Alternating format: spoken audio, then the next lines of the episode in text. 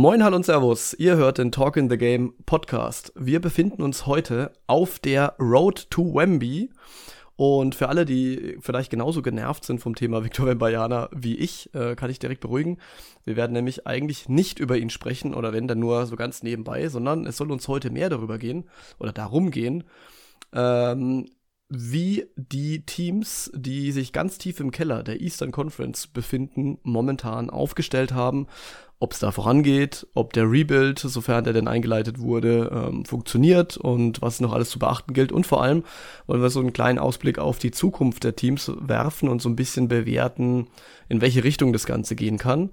Dazu äh, ja, bin ich am Start. Mein Name ist Sammo und der gute Christian. Grüß dich.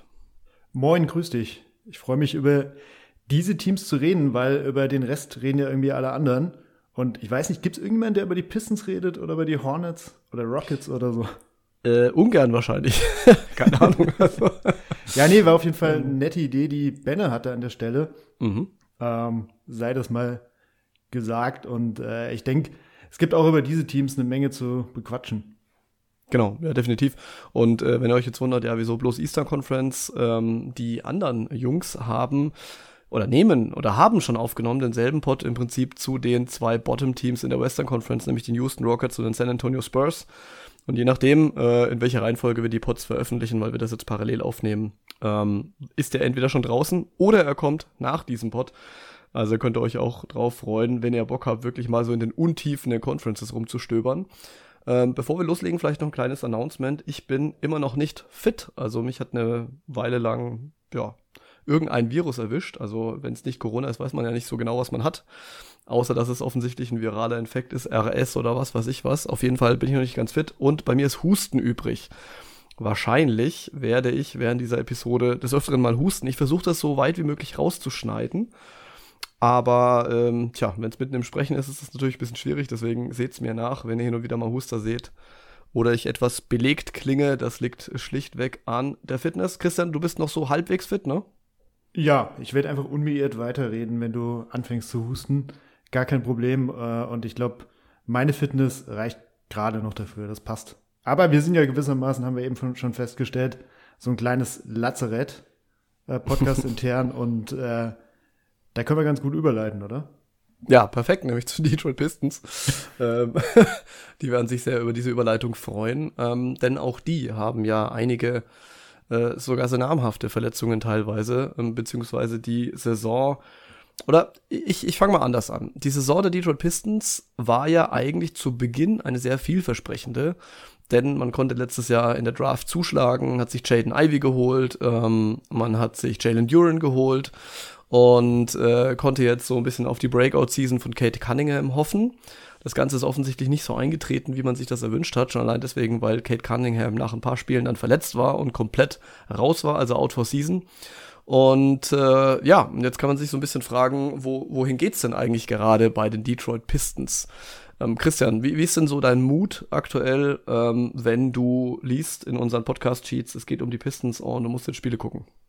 Ja, es ist irgendwie, das, das trifft auf beide Teams so ein bisschen zu. Ähm, es sind beides Teams, bei denen ich einen gewissen Hype hatte. Der mhm. ist auch gewissermaßen immer noch da bei den Pistons, äh, aber eher, wenn ich in die Zukunft gucke. Ähm, es war vor der Saison, also ich glaube, wir haben auch drüber gequatscht. Ähm, hatte ich unglaublich viel Bock auf dieses Team, weil du hattest halt Kate, wie du sagst, du hattest Jaden Ivy, den ich einfach unglaublich cool und spektakulär finde. Ja. Äh, dann Jalen Duran, bei dem du damals, glaube ich, schon äh, gesagt hast, er wartet mal ab. Der wird vielleicht am Anfang nicht viel spielen, aber so hinten raus äh, sieht er viel, viel mehr Minuten und dann sehen wir, äh, was der vielleicht mhm. wirklich drauf haben könnte.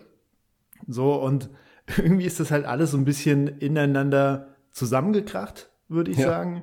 Da gab es noch ja, so, so, ein paar komische Personalentscheidungen, äh, werden wir auch noch zu, drauf zu sprechen kommen. Aber ich muss sagen, ich bin insofern relativ optimistisch, weil die, ähm, was die Zukunft angeht, weil ich glaube, du hast halt ein gewisses Gerüst. Ne? Du hast diese mhm. drei genannten Spieler, ähm, bei denen ich glaube, äh, also sie sind halt alle in einer Timeline. Das darf man, glaube ich, auch nicht vergessen, weil du hast halt oft Teams, kommen wir bei den Hornets noch dazu, da stimmt die Timeline der verschiedenen Spieler nicht so richtig. Und mhm. die ist halt hier relativ optimal. Die Frage ist halt, haben wir da wirklich schon äh, eine Nummer eins? Haben wir wirklich schon Nummer zwei? Haben wir wirklich eine Nummer drei? Oder mhm. sind das halt eher alles Rotationsspieler? Ne?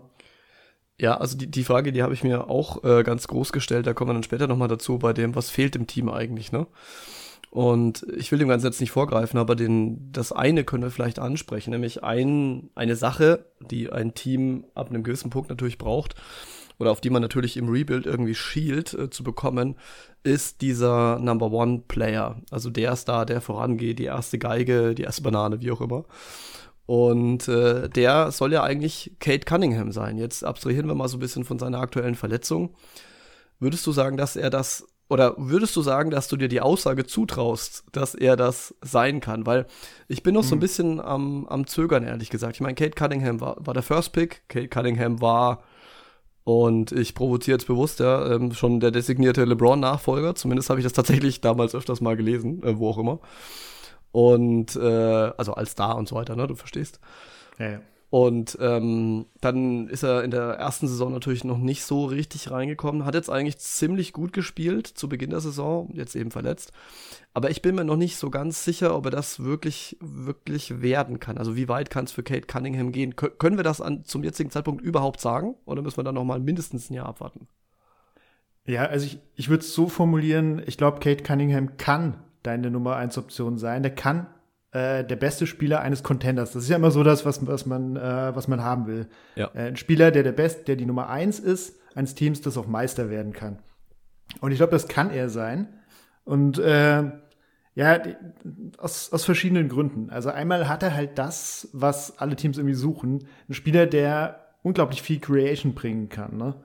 Ja. Ähm, also er ist halt so ein ähm, Natürlich reden wir da von der, von der Mini-Sample-Size, aber er bewegt sich halt so, was die selbst kreierten Abschlüsse angeht, äh, in dem Bereich, in dem sich auch Typen wie, gut, Luka Doncic ist vielleicht nochmal eine Ausnahme, aber auch Typen wie SGA, wie Trey Young, wie Fox, äh, wie John Morant oder so, äh, in dem Bereich kann er sich bewegen, was die mhm. eigenen Abschlüsse an, angeht. Ähm, ja, er ist ein Typ, der halt aus der Midrange wirklich eine Waffe sein kann und was mir an ihm halt gefällt, ist, dass er ein Two-Way-Player ist. Ne? Also ja. der defensiv halt richtig dominieren kann in seiner Rolle. Ist natürlich immer die Frage, äh, ein Big hat natürlich einen größeren Einfluss auf die Defense, klar. Mhm. Wissen wir, aber so als Wing-Defender kann er schon richtig ekelhaft sein. Und ähm, ja, dazu sein Playmaking. Also ich finde, er bringt halt so eine Palette an Skills mit. Wenn du die zusammenbringst, dann ja. kann er das sein. Und ja. ähm, das ist halt so ärgerlich, weil am Anfang der Saison sah er halt zeitweise wirklich aus wie dieser Star. Mhm. Also wenn du jetzt so auf die reinen Counting Stats guckst, äh, 20, 6, 6, das sieht jetzt nicht aus nach einem Star. Aber er hat halt auch zwischendrin mal eine Stretch, in dem in der er dann 28 oder so aufgelegt hat, ne? Und äh, nah am Triple-Double dann im Schnitt war. Also das sind alles so Punkte, da siehst du, ähm, ja, was für ein Spieler das sein kann. Und was mir ein bisschen Hoffnung bei ihm auch macht, ist, dass er diese Verletzung, die er wohl schon seit der Highschool hat, also es geht ja um Schienbein, ähm, dass die jetzt mal richtig angegangen wird. Und es könnte halt sein, dass wir danach vielleicht irgendwie einen noch besseren Kate sehen. Also jemand, der halt nicht mehr die ganze Zeit das rumschleppt, was ihm offenbar irgendwie zu schaffen macht. Ja, sehe ich auch so wie du. Ähm, vielleicht, vielleicht lass uns doch mal so vorgehen. Lass uns doch mal ähm, festlegen, welche Spieler, also jetzt mal so ganz plump, welche Spieler sehen wir denn als Kern dieses Rebuilds? Also mit wem wird man in die Zukunft gehen wollen? unter fast allen Umständen. Ne? Also ich meine, sowas äh, ist natürlich immer so, wenn, wenn jetzt dann plötzlich jemand kommt und sagt, ich gebe dir einen Megastar, dann sind viele Spieler halt dann auch schnell mal weg. Aber davon abgesehen, also wen will man wirklich behalten? Und danach können wir vielleicht mal definieren, was hat man denn so als äh, Trade Assets? Also welche Spieler könnte man jetzt zum Beispiel im Sommer irgendwie einsetzen, um sich zu verstärken? Aber fangen wir doch mal mit dem Talent an. Also über Kate Cunningham haben wir gerade schon gesprochen. Da müssen wir wahrscheinlich nicht mehr viele Worte dazu verlieren. Welche Namen hast du da noch auf der Liste stehen? Und vor allem wie viele? Ja, also mehr als bei den Horn Hornets, würde ich sagen. ähm, ja. Also Jane Ivy ist natürlich ein Name, den man nennen muss, der mhm ja, am Anfang der Saison irgendwie ein bisschen Schwierigkeiten hatte, noch reinzukommen. Ähm, äh, ich würde einfach erstmal die Namen gerade gerade aufzählen, dann können wir vielleicht näher nochmal drauf eingehen. Ähm, Jane Ivy ist natürlich einer, ich, Jalen Duran gehört für mich auf jeden Fall auch dazu. Und danach wird's für mich halt schon unklar. Also kannst natürlich ein paar Namen nennen. Isaiah Stewart ist so einer, mhm. ähm, weil du auch immer gucken musst, wer kann überhaupt mit wem spielen. Ne? Also gerade ja, neben genau. Jalen Duran. Aber ich würde jetzt noch nicht so sehr auf ein Fit eigentlich gehen oder so, sondern einfach nur völlig isoliert gucken, welche Spieler äh, kann man damit reinnehmen. Und ähm, ja, für mich das, sind das eigentlich die drei Namen. Also ich würde niemanden äh, jetzt ansonsten schon relativ klar sehen. Ich bin Fan von Isaiah Livers, aber ja. äh, den darf man jetzt, glaube ich, nicht zu hoch hängen. Äh, das ist so ein Typ, den kannst du vielleicht mitziehen oder so. Ähm, ich bin auch der Meinung, dass mhm. man schauen soll, dass Killian Hayes bleibt, aber eben dann als Backup Point Guard.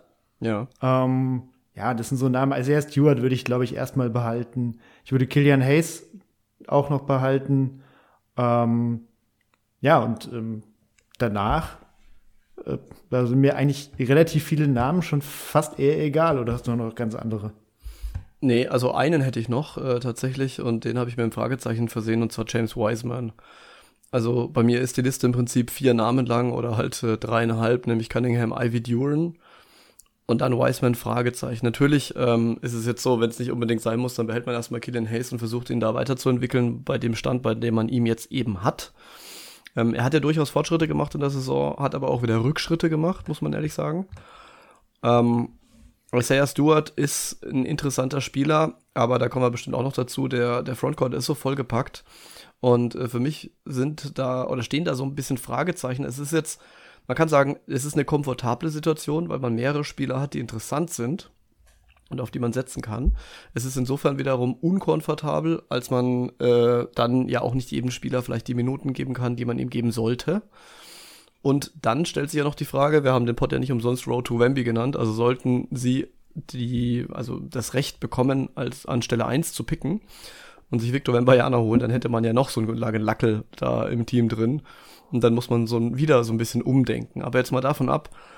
Mh, hm, James Wiseman, wie würdest du das einordnen? Also ich würde momentan sagen, also damals habe ich so gedacht, so, hm, also erstens mal muss es ausgerechnet Detroit sein. Dass James Wiseman einen Tapetenwechsel gebraucht hat, ähm, weg von Golden State, vor allem auch im Hinblick darauf, mehr Spielzeit zu bekommen und so weiter. Ich glaube, das war relativ unstrittig. Ähm, das hat ihm sehr gut getan, wie man offen, wie man, also jetzt auch gut, ganz gut erkennen kann. Ich dachte mir damals noch so, oh, müssen es ausgerechnet die Pisten sein, denn die haben ja immer so eine Vorliebe für viele Center. Jetzt haben sie halt noch einen. Wer kriegt da jetzt die Minuten? Aber Wiseman macht sich eigentlich ganz gut momentan, oder? Ja, das, das offensiv sieht, sieht er gut aus, aber ich finde das jetzt auch keine so große Überraschung. Ähm, da lässt eigentlich tief blicken, was Steve äh, Kerr, sein äh, Ex-Coach, zuletzt gesagt hat. Er sagte, die Offensive ist überhaupt nicht das Problem. Das wird immer ein Spieler sein, der viel scoren kann und so. Mhm. Sein Problem, hat er, hat er gemeint, äh, wäre his äh, Defensive Awareness. Ja. Und ähm, ja, das hat eigentlich schon alles. Das Problem ist halt, der sieht halt defensiv manchmal echt total verloren aus. Ja.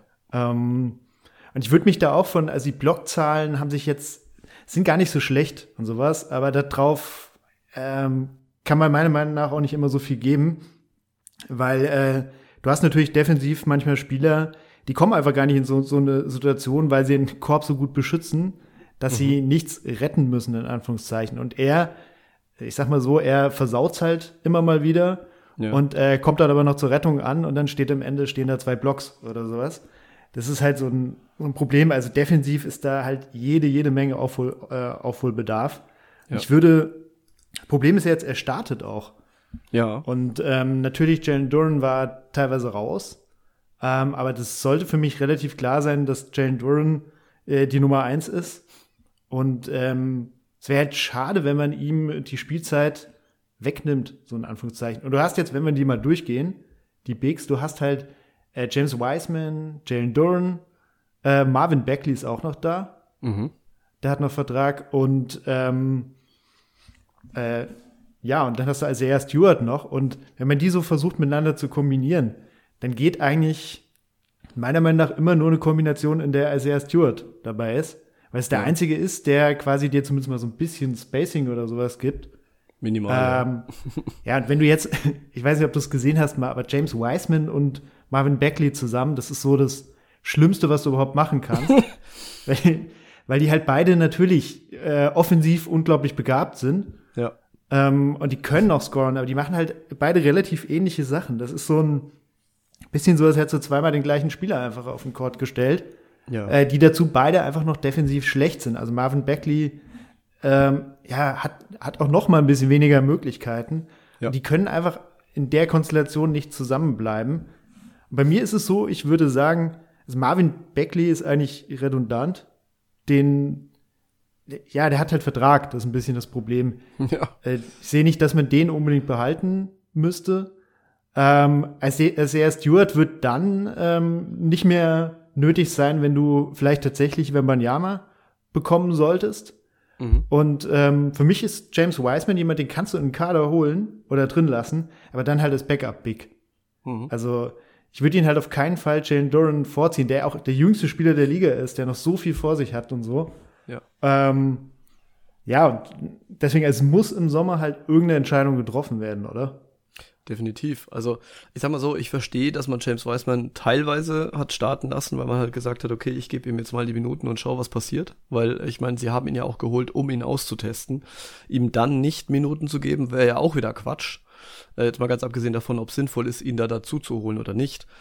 Ähm, und Jalen Duran, wie gesagt, der jüngste Spieler der kompletten Liga, der natürlich offensiv auch noch wahnsinnig roh ist, der schon ein bisschen was Ja. zeigen konnte, aber halt sehr, sehr roh ist ähm, oder insgesamt sehr roh ist, ähm, ist okay, aber mittelfristig bin ich komplett bei dir, muss es eigentlich Jalen Duran werden und ich denke auch, dass Jalen Duran ganz klar auch äh, vor Isaiah Stewart kommt, weil er einfach Qualitäten hat, ähm, die die anderen halt nicht haben und auf die man auf jeden Fall setzen sollte. Und ich meine, ganz ehrlich, welches Team, wenn nicht die, die Pistons, also ich meine jetzt hier vom, vom, vom, vom Stand her, von den Siegen her in der Saison, äh, sollte denn Spielern Minuten geben können, um sie auszuprobieren, ne? Insofern, äh, das gilt jetzt für beide, für Wiseman und für Duran. Jetzt hat man halt mal alle im Kader, dann muss man es halt auch irgendwie machen. Aber ich bin bei dir. Marvin Bagley sehe ich da nicht. Ähm, den sehe ich vielleicht weiterhin da wegen seinem Vertrag. Aber das war's dann auch schon. Und ansonsten wird man wahrscheinlich irgendwie schauen, dass man mit Duran, Stewart und Wiseman irgendeine Art von Kombination findet und dann halt mal schauen, ob man wirklich einen First Pick bekommt im Sommer oder nicht. Wenn man den bekommt, dann äh, wird auf jeden Fall ähm, ja ausgedünnt werden müssen. Schon allein, weil die Jungs einfach Minuten sehen müssen und zwar einfach alle drei. Ja, und sich sonst auch gegenseitig im Weg stehen. Das ist, finde ich, halt das Hauptproblem. Ja, ja also Äh, auch nicht Du kannst ja kombinierbar einfach sind. nicht alle gleichzeitig spielen lassen. Ja, also das ist einfach, das ist wirklich Schwachsinn. Also du hast absolut recht. Welche, welche Assets hat man denn so? Also welche Spieler siehst du denn wertvoll? Ich äh, spreche jetzt mal kurz über den Elephant in the Room. Ich habe hier Bojan Bogdanovic natürlich stehen. Den hatte man ja möglicherweise bereits mit dem Hintergedanken geholt, ihn dann später gewinnbringend weitertraden zu können. Jetzt hat er sogar die Verlängerung gekriegt. Das heißt, man hat im Prinzip sämtliche Flexibilität in den eigenen Händen, ist momentan 33.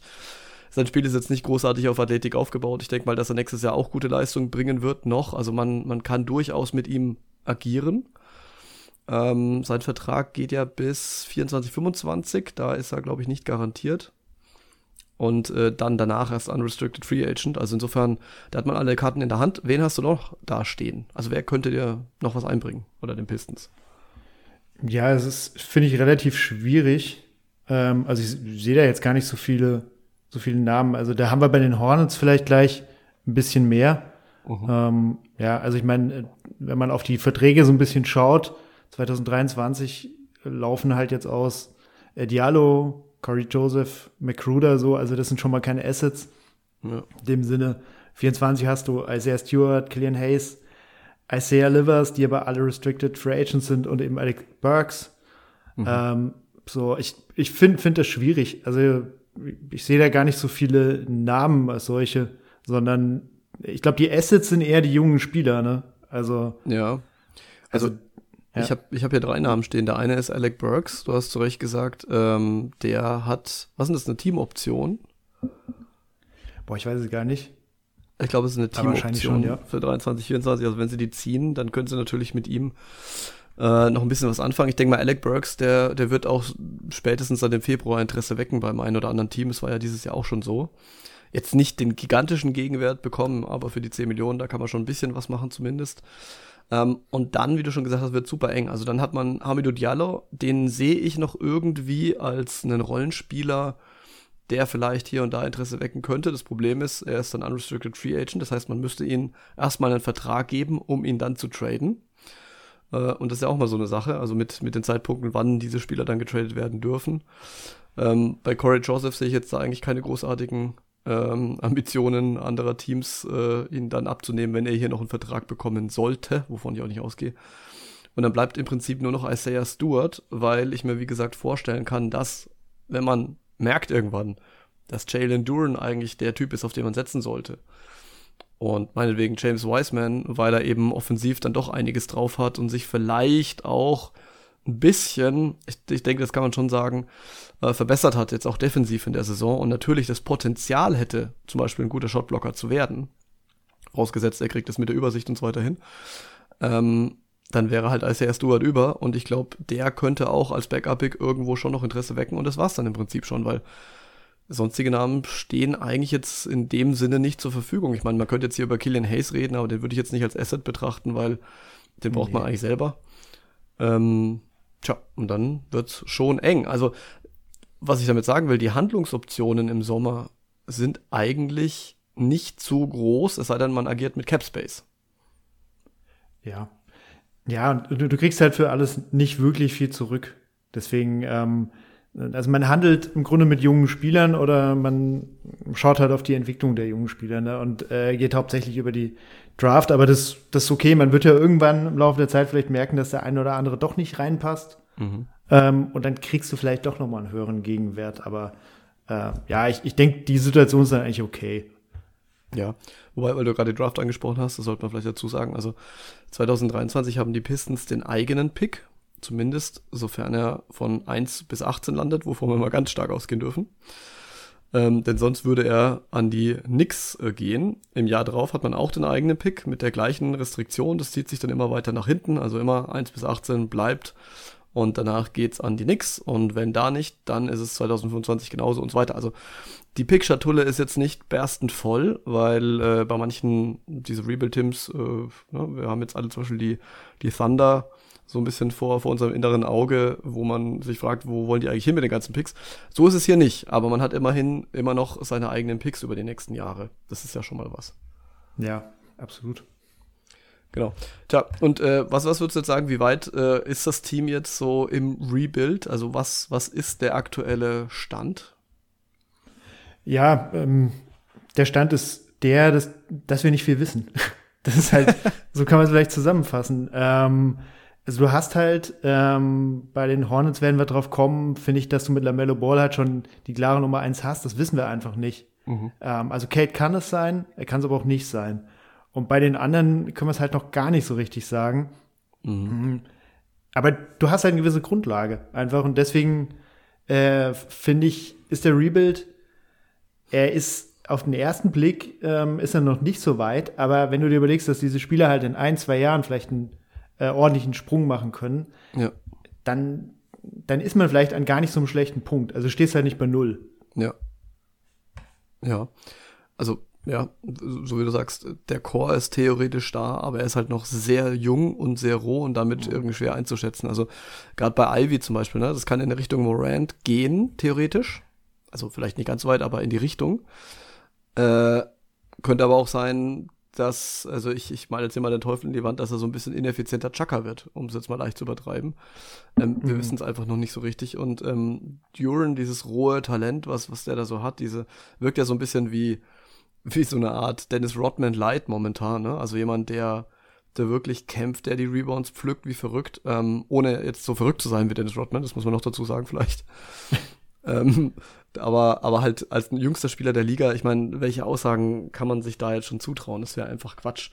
Was man mhm. auf jeden Fall merkt, also das, das würde ich jetzt sagen, wenn man so auf den aktuellen Stand des Rebuilds geht, es fehlen halt noch Pieces an verschiedenen Positionen, äh, die einfach gar nicht besetzt sind. Also beispielsweise Wings.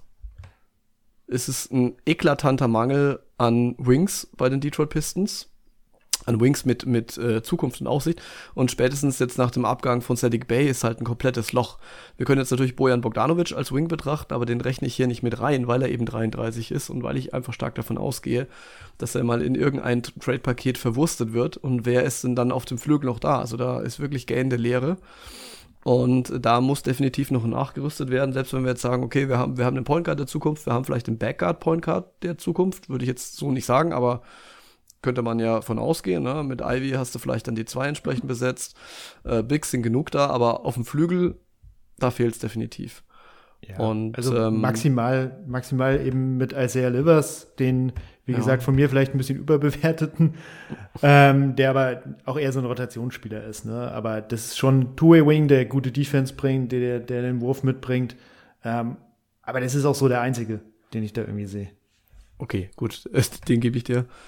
Ähm, ja, genau, aber dann, dann wird es halt richtig dünn. Und ich meine, man hat ja so ein paar Spiele ausprobiert jetzt in letzter Zeit, die da auch nicht so richtig funktioniert haben. Also da muss noch nachverpflichtet werden. Könnte man jetzt natürlich durchaus machen in der Draft.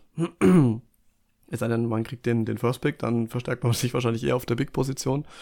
Wobei man ja auch allenthalben hört, äh, wenn bei Anna kannst du auch genauso gut auf dem Flügel spielen lassen, weil der einfach so gut ist. Ähm, aber da, da sprechen wir dann nächste Saison drüber, wie auch immer.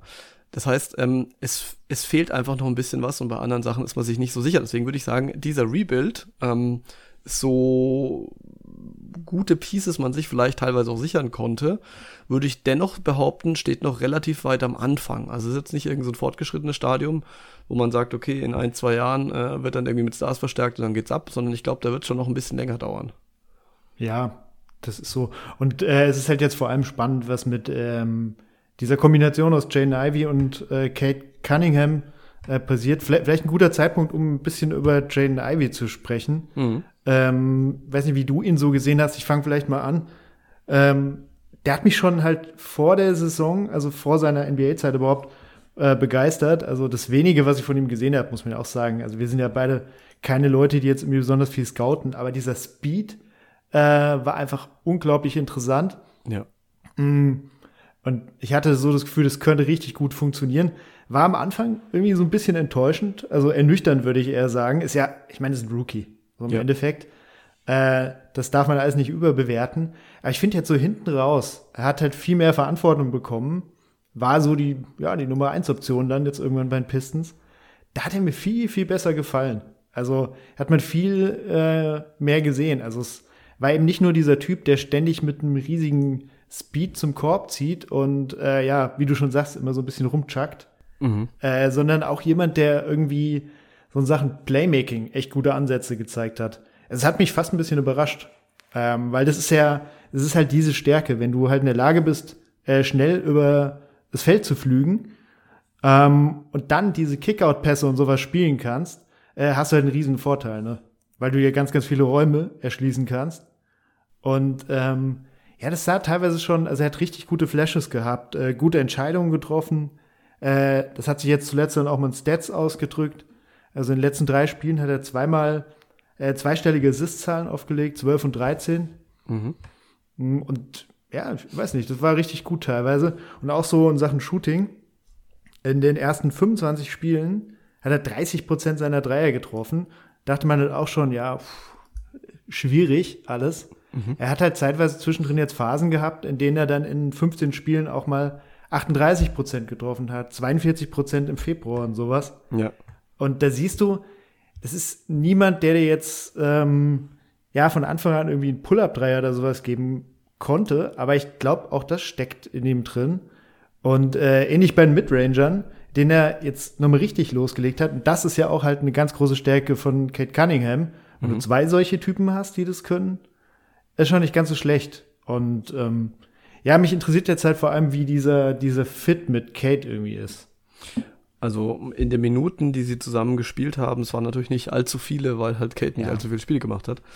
Ähm, da hat man schon im Laufe der Saison eigentlich eine ziemliche Entwicklung bemerken können. Und die beiden, die haben über Phasen wirklich wahnsinnig gut harmoniert, weil Kate eben die Übersicht hat äh, und, und die Pässe spielen kann und Jaden Ivy so ein bisschen ein Auge dafür hat, wann er einfach den Speed geben muss. Und ähm, und dann eben auch die Pässe bekommt. Also jemand wie Jaden Ivy profitiert natürlich unfassbar davon, wenn er einen guten Playmaker neben sich hat.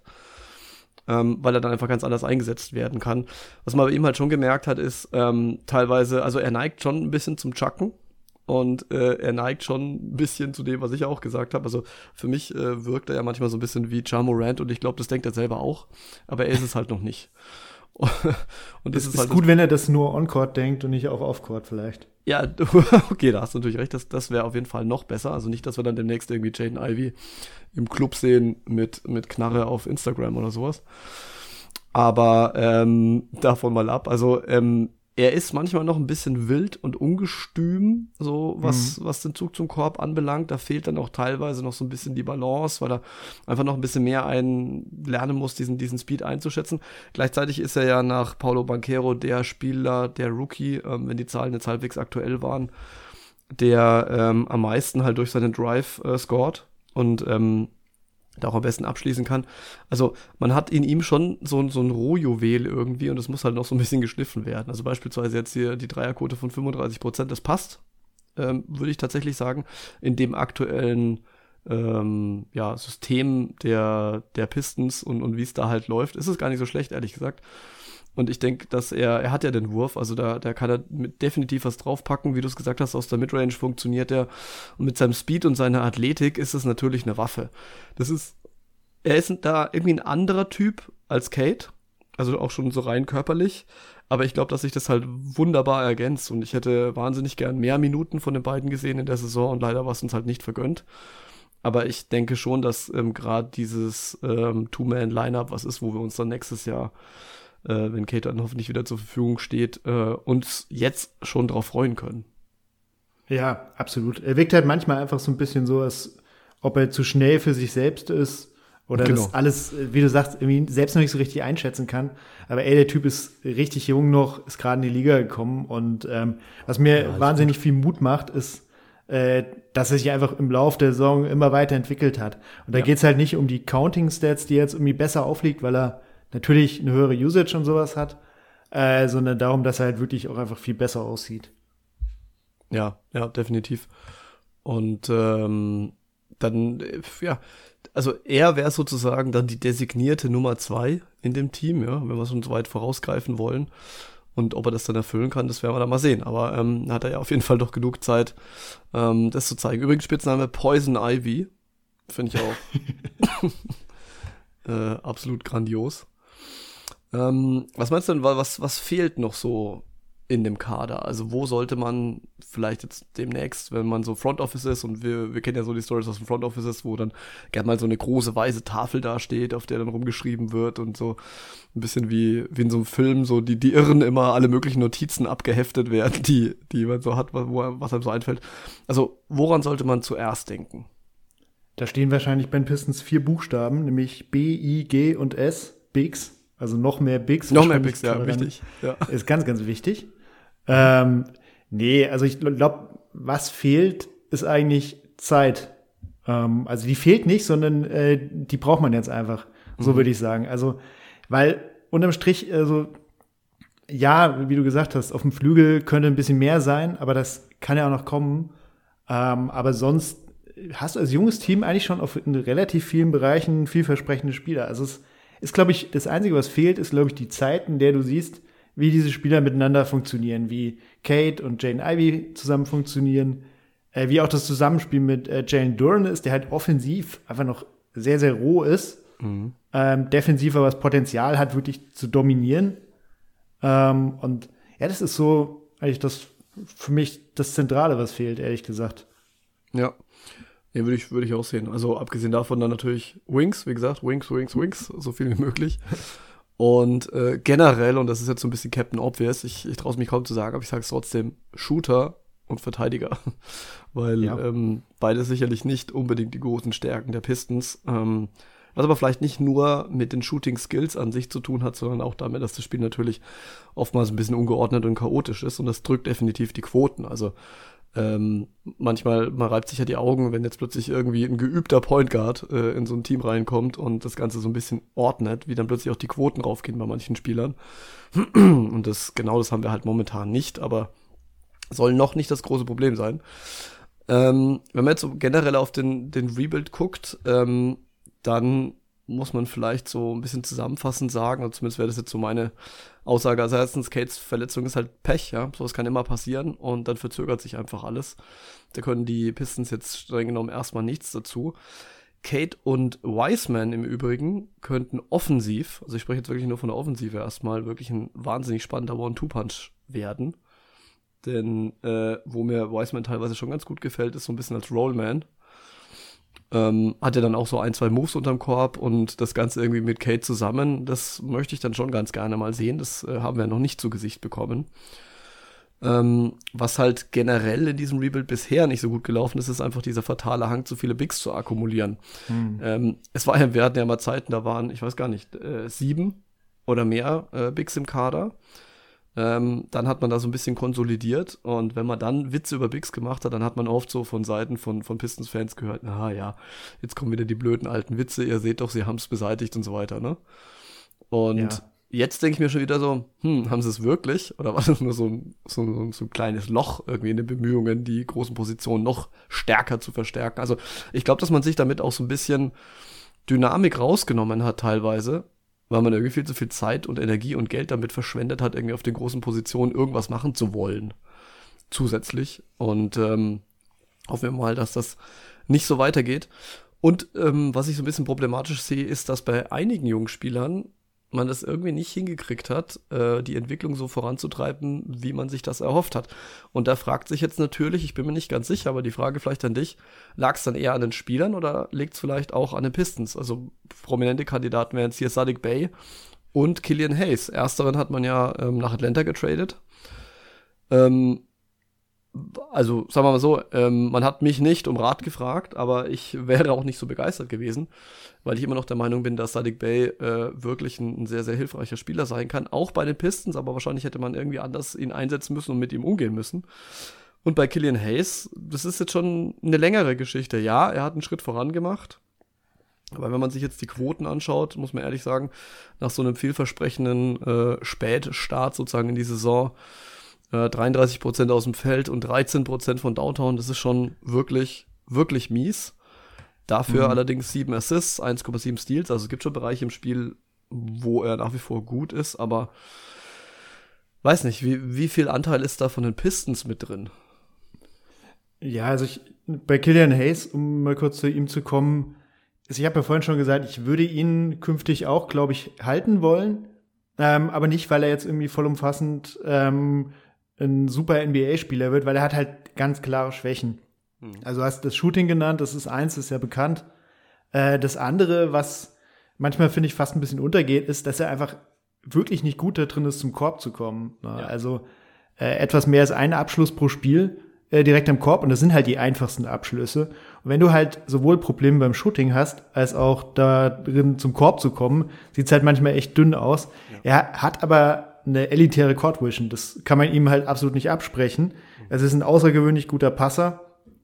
Ähm, und ähm, junge Point Guards müssen, brauchen halt Zeit, um die Liga zu kommen. Ne? Mhm. Ähm, und ich glaube, das wird man bei ihm immer mehr sehen, wie begabt er in dem Bereich ist. Und dann kommt halt die Defense dazu. Also er ist halt defensiv wirklich richtig gut. Ja. Ähm, und wenn du die zwei Dinge halt zusammentust, finde ich, hat er einen Platz in dieser Liga verdient. Halt nicht als Starter, ähm, aber ich glaube, er kann ein ordentlicher Rotationsspieler sein.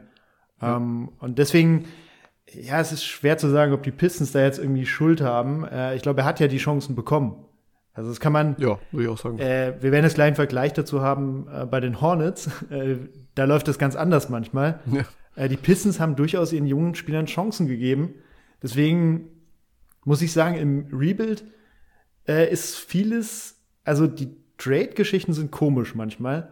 Äh, es gab ja diese, diese völlig verrückte Zahl, dass äh, Troy Weaver, der GM, in den letzten drei Jahren 16 Spieler ähm, an Land gezogen hat, die irgendwie so mehr oder weniger als Bigs bezeichnet werden können.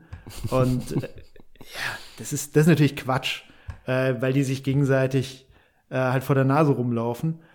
Aber was man ihnen halt nicht absprechen kann, ist, dass sie diesen äh, jungen Spielern, soweit es irgendwie möglich ist, halt Spielmöglichkeiten geben. Und die hat auch ein Killian Hayes bekommen. Und mhm. ähm, gerade jetzt die jungen Leute, ähm, auch ein Jaden Ivy, hat so viele Möglichkeiten. Ähm, ja, selbst die Spieler, die eher so am Ende der Rotation laufen, die kriegen halt ihre Minuten. Oder also ein die- Kevin Knox oder sowas. Ja, genau. Oder äh, jetzt Eugene äh, Omojori, Mhm. Der als äh, ein Two-Way-Contract hat. Äh, auch der kriegt jetzt seine Minuten. Natürlich sind da viele verletzt und so, das ist, das ist auch ein Grund oder so. Aber jeder Spieler, der irgendwie in der Rotation ist, der kann sich halt beweisen. Das finde ich halt bei einem Rebuild-Team grundsätzlich irgendwie ziemlich positiv. Ja, ja, das stimmt absolut. Und äh, so im Nachhinein bist du, gehst du mit d'accord mit dem Sadiq Bay Trade oder würdest du auch sagen, nee, dann hätte man lieber mal noch ein bisschen länger, äh, ja, was, also ähm, äh, weiterentwickelt, sagen wir es mal so. Ich, weiß, ich war jetzt nie ein Riesenfan von Sadik Bey und ähm, hat ja defensiv auch seine Schwächen, deswegen Hm. ich glaube, das, das hat man halt gesehen. Man hat halt gesagt, das ist keiner, mit dem wir jetzt wirklich in die Zukunft gehen wollen. Und dann finde ich es eigentlich fast schon wieder konsequent, wenn du sowas machst, ne? Dann ist Ähm, konsequent, ja. Ja, wenn du halt sagst, der soll jetzt keine so zentrale Rolle spielen, wir gucken uns andere Leute an, wollen andere entwickeln und so, und dann ist es okay. Äh, es hängt natürlich jetzt im Endeffekt vieles davon ab, wie sich James Wiseman wirklich entwickelt, ne? Ja. Also wenn der jetzt doch noch viel, viel besser wird, als ich das vielleicht erwarte, äh, dann kann das Ding am Ende halt auch gut aussehen, ne?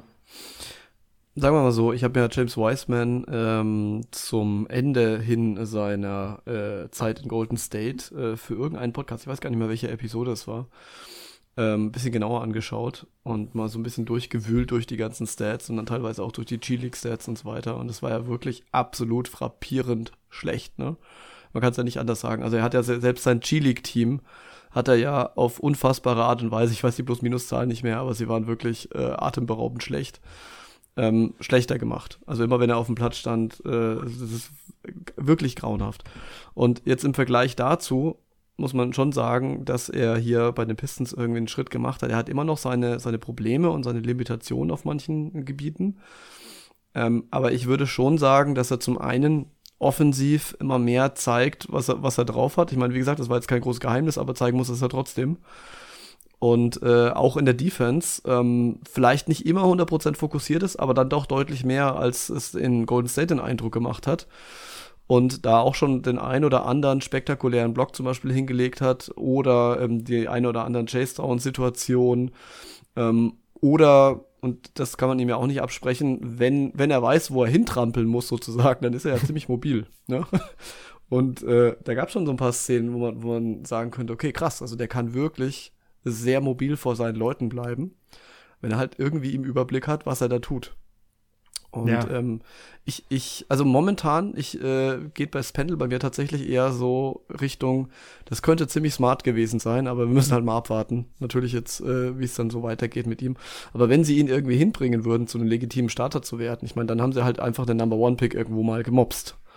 Ja, aber dann hast du halt genau das Problem wieder, dass sie nicht miteinander spielen können, er und Jalen Duran. Ja, okay, Und okay, müsstest quasi die Konsequenz daraus wäre, dass du sagst, Jalen Duran äh, ist dann vielleicht kein Starter und ähm, Und das ja, Mist. irgendwie nur sowas wie ein Rotationspick oder sowas, weil sie einfach nicht zusammen funktionieren. Und ich glaube, da wird's halt schwierig und da ist dann der Deal im Nachhinein vielleicht auch kein guter gewesen. Also wie gesagt, es hängt alles davon ab, wie sich die Spieler jetzt entwickeln.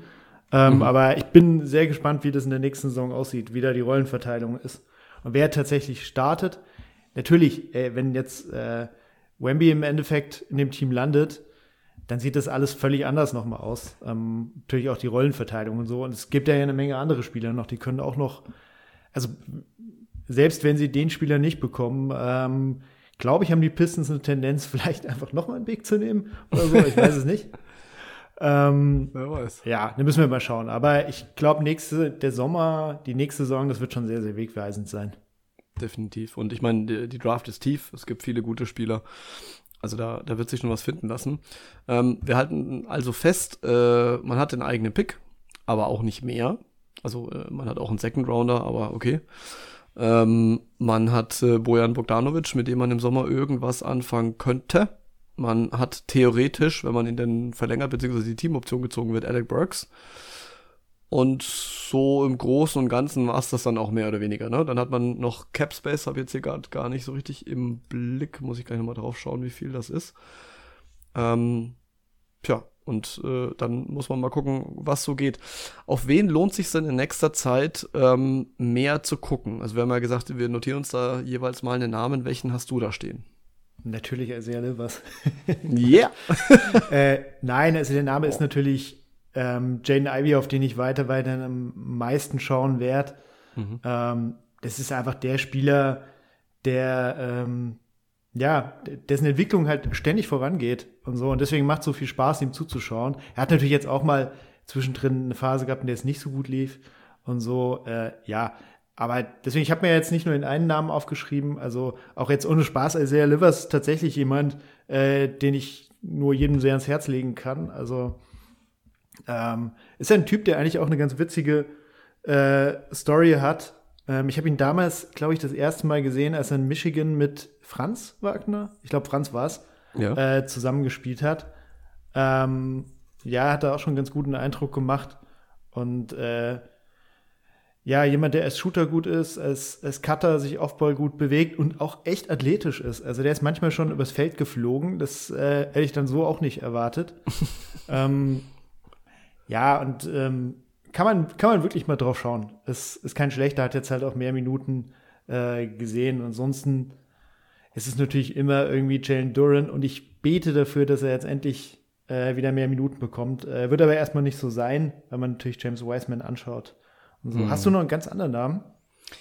Nee, leider nicht. Also ich habe hier äh, stehen zum einen James Wiseman, über den haben wir ja gerade schon so ein bisschen gesprochen, und äh, Jalen Duran. Ähm, denn ich muss sagen, also wenn irgendwann mal The Wire, die Serie, kennst du, ne? Mhm. Äh, eine neue Staffel bekommt und jemanden suchen, der so glaubwürdig so, so einen richtigen Gangster darstellen kann, dann wäre es auf jeden Fall Jalen Duran. Ähm, rein optisch, das finde ich schon mal cool. Ja, und gleichzeitig ist er aber vom Typ her nicht so. Das finde ich auch sehr cool. Ähm, weil er eigentlich eher so ein, so, so, so ein ruhigerer Dude ist und ähm, so, also jetzt auch in Interviews und so weiter, ziemlich angenehm wirkt. Und ähm, er ist halt wirklich eine absolute Rebound-Maschine. Das ist schon krass. Also, wenn, wenn, man sich die Zahlen anschaut, er ist ja nur 6'10, also könntest du jetzt sagen, leicht anders heißt es, zumindest mal im Vergleich zu den anderen Jungs ähm, mit 1,4 Blocks pro Spiel ähm, und fast 10 Rebounds, aber das Ganze in nur 25 Minuten, also auf 36 Minuten hochgerechnet, was er durchaus mal erreichen könnte, wenn er den Starting-Spot kriegen würde, wären es jetzt schon 13,4 Rebounds und 1,7 Blocks im Schnitt. Und das ist natürlich ein Brett. Ähm, ja. Vor allem auch ähm, bei der Größe. Man sieht ihm auch an, wie krass er halt immer nach den Bällen hasselt. Also er ist ja jetzt nicht wahnsinnig schwer oder sowas. Es ist jetzt nicht so, dass er da irgendwie durch Körpergewicht und Ausboxen das irgendwie schaffen würde, sondern wirklich einfach durch rohe, brachiale Athletik. Und ähm, sowas gefällt mir halt schon immer wahnsinnig gut. Er hat noch so ein bisschen ja. Schwächen natürlich. Also er ist absolut kein guter Freiwurfschütze. Da bewegt er sich eher so ein bisschen auf Shaq-Niveau. Ähm, das darf man dann durchaus mal steigern. Also sehe ich jetzt nicht als großes Problem in 19, aber da muss auf jeden Fall dran gearbeitet werden. Äh, Low-Post-Scoring ist jetzt auch nicht so, dass er da der in den Verdacht kommen würde, irgendwie Richtung Hakim und Aishovan zu gehen irgendwann. Und äh, One-on-One-Defense, da ist er einfach noch ein bisschen zu, ja, zu jung. Ähm, da fehlt ihm manchmal so ein bisschen die Übersicht, er verpasst so die richtigen Momente und so weiter. Und, und was er halt auch nicht so wirklich hat, Wobei man ganz ehrlich sagen muss, das kritisiert man gerne, aber wie viele Spieler haben das tatsächlich? So einen richtigen Go-To-Move, wo du jetzt sagen würdest in der Offense, okay, das ist halt das, was, was äh, Jalen Duran macht, keine Ahnung. Also vielleicht ist Putback-Dunks oder so. Aber ähm, das zählt er ja nicht so. Was er dafür sehr, sehr gut macht, ist, ähm, also Shots zu, zu contesten. Also einfach, er ist, er ist jemand, der sehr clever und gut im Weg steht und je, wo du jetzt schon merkst, dass er die Instinkte einfach dafür hat, Würfe schwer zu machen. Ähm, insgesamt, soweit man das bei den Pistons überhaupt beurteilen kann, weil das ist ja teilweise ein bisschen äh, Vogelwild, aber er stärkt die Defense, wenn er da ist. Ähm, und schon allein dadurch, dass er halt so ein Monster unterm Brett ist, auch teilweise beim offensiven Rebound oder so, dann hilft er seinem Team halt einfach enorm. Und ähm, wie gesagt, also ich, ich, ich achte immer sehr auf ihn. Ähm, wenn ich, wenn ich Pistons gucke, dann ist es äh, immer so, dass ich dann immer so drauf achte, okay, wenn wieder gewechselt wird, oh, Jalen Duran kommt rein, dann freue ich mich einfach, weil an irgendwas musst du dich ja hochziehen. Ja. Und äh, so wie es bei dir bei Isaiah Livers ist, so ist es bei mir bei ihm so ein bisschen. Und ich steigere mich auch manchmal in Spieler ein bisschen rein. Ja. Äh, deswegen Jalen Duran ist natürlich äh, ganz, ganz zentral. Äh, was bei ihm noch dazu kommt, ähm, ich finde es immer so eigentlich ein bisschen lästig, über Rebounding zu sprechen, weil das immer, weiß nicht, du sammelst halt ein paar Rebounds und so und dann hast du auf einmal zehn Rebounds. Ähm, Viele davon sind dir aber eher zugefallen.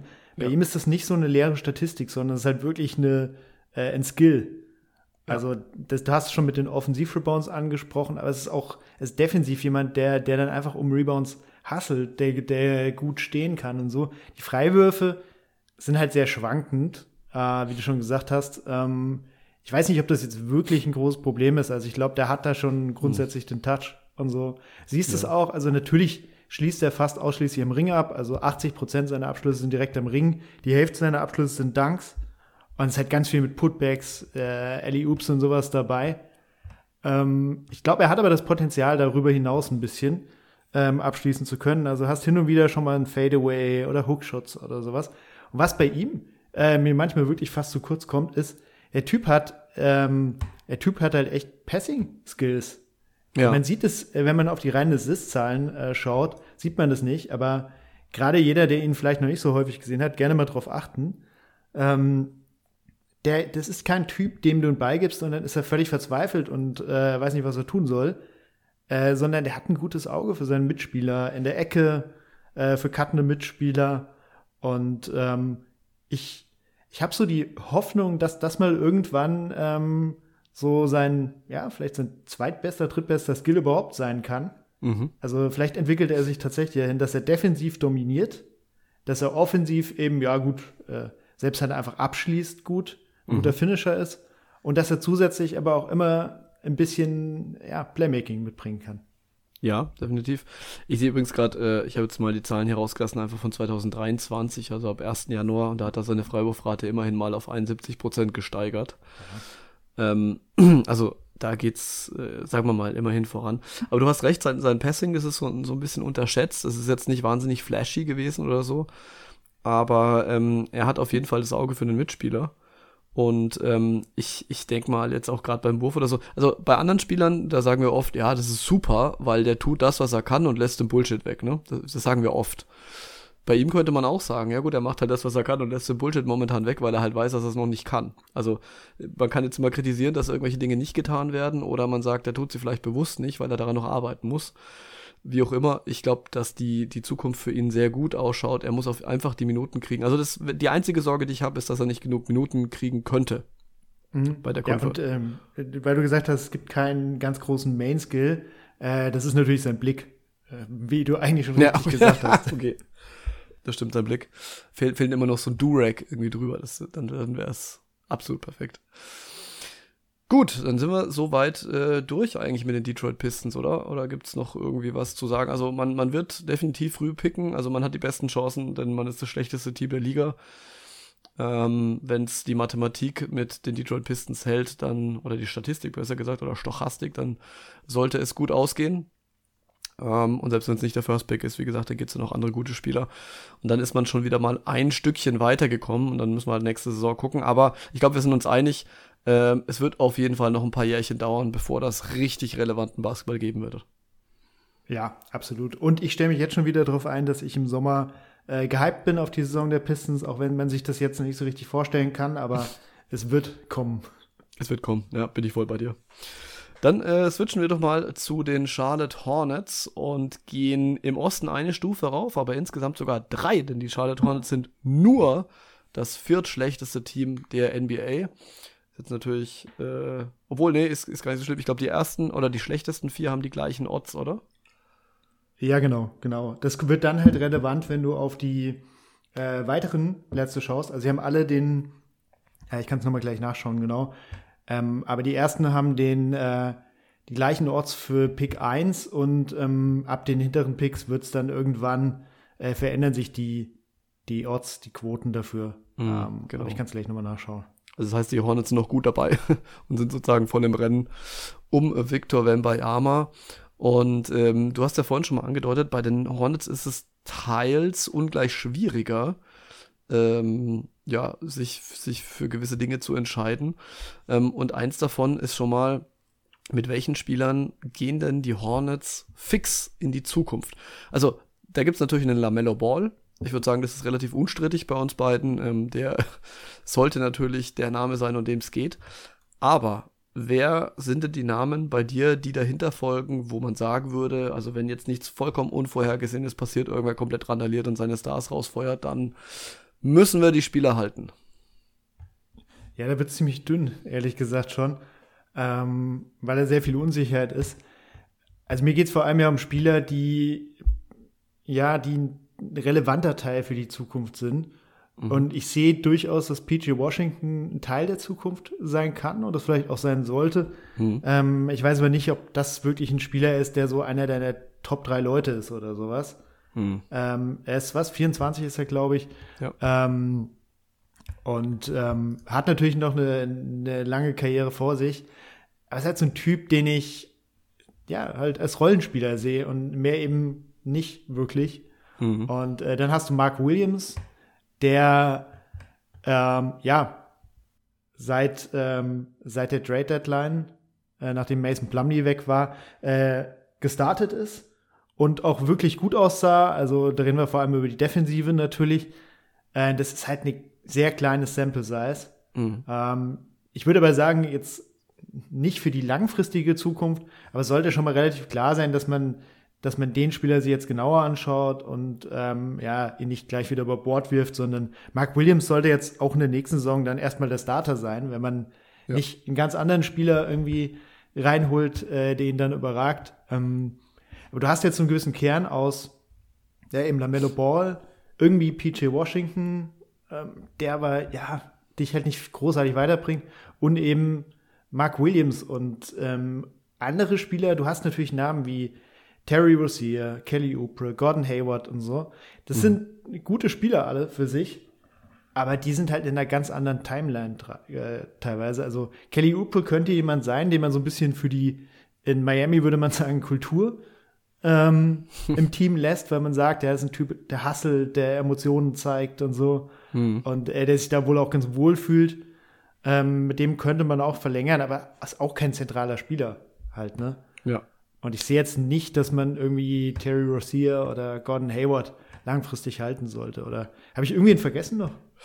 Nö, also ich habe hier tatsächlich keinen einzigen Namen mehr stehen, weil ich äh, wüsste jetzt auch nicht so recht. Also äh, bei Lamello bin ich, bin ich mir sicher, PJ Washington und Mark Williams sind jetzt eher so die Verlegenheitslösungen. Natürlich will man die halten und, äh, und mit denen weitermachen, ja. Aber es sind jetzt keine Namen, wo ich jetzt sagen würde, bei einem interessanten äh, Trade-Angebot oder so, äh, da hat man da die Hand drauf oder sowas.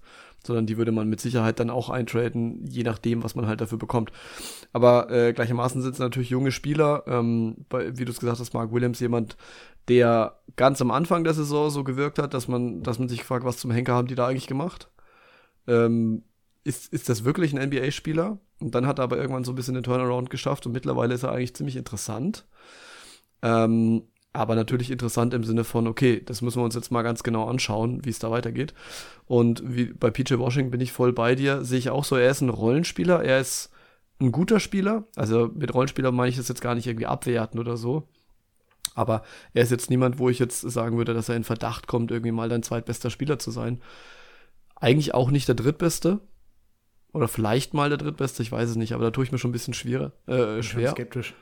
Genau. Und dann, und dann wird es halt eng. Und bei den anderen Jungs, die du jetzt genannt hast, da ist halt teilweise auch die Vertragslage ein bisschen problematisch. Also zum Beispiel Kelly Oubre Jr., der Vertrag läuft aus und er ist im Sommer Unrestricted Free Agent. Ähm, kann man sich natürlich auch fragen, warum hat man da vorher nicht irgendwie was gemacht, verlängert, wollten, woll, also ehrlich gesagt, habe ich jetzt nicht genau nach, nachgegraben, ja, also seht mir nach, wenn ich jetzt da äh, was übersehen habe, aber die konnten sich irgendwie nicht einigen oder wollten sich nicht einigen oder wie auch immer, aber auf jeden Fall ist jetzt halt die Situation, dass er Unrestricted Free Agent ist. Natürlich kann man immer noch mit ihm verlängern, wenn man das will, oder ihm einen neuen Vertrag geben, besser gesagt. Allerdings, äh, wozu? Denn der wird ordentlich Geld haben wollen und will man das dann für ihn bezahlen, ist halt die Frage. Terry Rozier, aus meiner Sicht, ähm, können wir auch gleich zu den Assets kommen, das beste Asset, das die, das die Hornets haben, denn äh, erstens mal ist er noch unter Vertrag bis Ende 2000 oder bis 2026. Ähm, das heißt, mit dem Vertrag kann man was anfangen. Er verdient jetzt 21 Millionen dieses Jahr, dann 23, dann 24. Wenn er die Leistung bringt, die er aktuell bringt, würde ich sagen, ist das auch okay. Ähm, und dementsprechend hat er wahrscheinlich einen vergleichsweise hohen Trade-Wert. Aber, und das, das Aber muss man auch dazu sagen, wer braucht denn aktuell wirklich Verstärkung auf seiner Position? Ähm, und das ist halt das große Aber jetzt in dem Fall. Und äh, dann, um noch den letzten Namen noch äh, zu beantworten, Gordon Hayward, tja. Also, ich weiß nicht, äh, wer sich jetzt Gordon Hayward irgendwie ans Bein bindet ähm, für 31,5 Millionen nächstes Jahr. Es kann natürlich sein, und das sehe ich jetzt so als ein, einzige Option, dass äh, Gordon Hayward nächstes Jahr aus welchen Gründen auch immer fit ist. Das wäre natürlich ein bisschen verwunderlich, aber sagen wir mal, er ist bis Februar wirklich fit. Und es gibt irgendein Team, das wirklich absolute Playoff-Ambitionen hat und merkt, okay, Gordon Hayward, der können wir noch dieses ein Jahr, können wir noch aus ihm rauspressen, das halbe. Und äh, dann aus welchen merkwürdigen Konstellationen heraus dann sogar die Kohle freischaufeln kann und in sich holt. Also wenn er da fit ist und so weiter, kann ich mir das halbwegs vorstellen, aber eigentlich irgendwie auch nicht. Und dann bleibt halt Terry Rozier so wirklich als Trade-Chip. Ja, ja, bin ich bei dir. Also Gordon Hayward ähm, holst du dir halt rein, wenn du sagst, naja, sein Vertrag läuft dann aus. Ähm, dann, dann passt das. Aber es ist halt jemand, den ich für die Hornets also überhaupt nicht sehe. Ähm, hat äh, in den letzten vier Jahren nur ein bisschen mehr als die Hälfte der möglichen Spiele überhaupt absolviert in dieser ganzen Zeit. Mhm. Hm. Ja, und das nicht, weil halt irgendwie mal die komplette Saison verpasst hat, sondern es verteilt sich halt wunderbar auf die Jahre. Also äh, 52 äh, Spiele gemacht, äh, 52 äh, ausgefallen, 44, 49 und 37. Also ja. äh, das ist schon schwierig. Den wirst du dir eigentlich gar nicht ans Bein binden. Äh, Cody Martin gibt's auch noch. Den vergisst man fast. Stimmt. Äh, der läuft da auch noch rum, hat aber so ein bisschen Verletzungsprobleme. Hat mir eigentlich auch immer ganz gut gefallen. Ähm, in der letzten Saison, in der ich relativ hyped war bei den, bei den Hornets, weil sie einfach jede Menge Spaß gemacht haben. Mhm. Ähm, ja, aber jemand, der jetzt mit seinen Knieproblemen, da weiß man auch nicht so richtig, wo das, wo das hingeht. Und ja, unterm Strich bleibt dann halt einfach Terry Rozier, der glaube ich auch, also man weiß ja, was man bekommt. Ne? Mhm. Also sein 33% Dreier bei acht Versuchen, das ist auch nicht wirklich der Terry Rozier, den du normalerweise hast. Also er hat eigentlich immer viel besser geworfen äh, und so und performt ja sonst auch jetzt okay. Also das, äh, den kannst du dir schon reinholen. Ähm, ja. Ist, ja, wie du richtig sagst, es gibt natürlich viele Teams, die aus seiner Position Leute haben, aber ich glaube, irgendwer wird sich, würde sich schon finden. Äh, und ich, ja, habe ein bisschen die kleine Hoffnung, dass die Hornets das vielleicht auch einsehen und ihn dann irgendwie abgeben, aber äh, so ganz sicher bin ich mir da ehrlich gesagt auch nicht. Matt sagt ja jedes Mal, Terry Rozier ist der Spieler, der ihn am meisten an Allen Iverson erinnert. was ich immer ganz witzig finde. Aber da ist, da ist schon ein bisschen was dran. Also so die, die Art und Weise, wie er spielt, ähm, erinnert schon ein bisschen an AI, ohne jetzt sagen zu wollen, äh, dass er da irgendwie in, in äh, wie soll ich sagen, AI-Territory da vordringen kann, grundsätzlich qualitativ.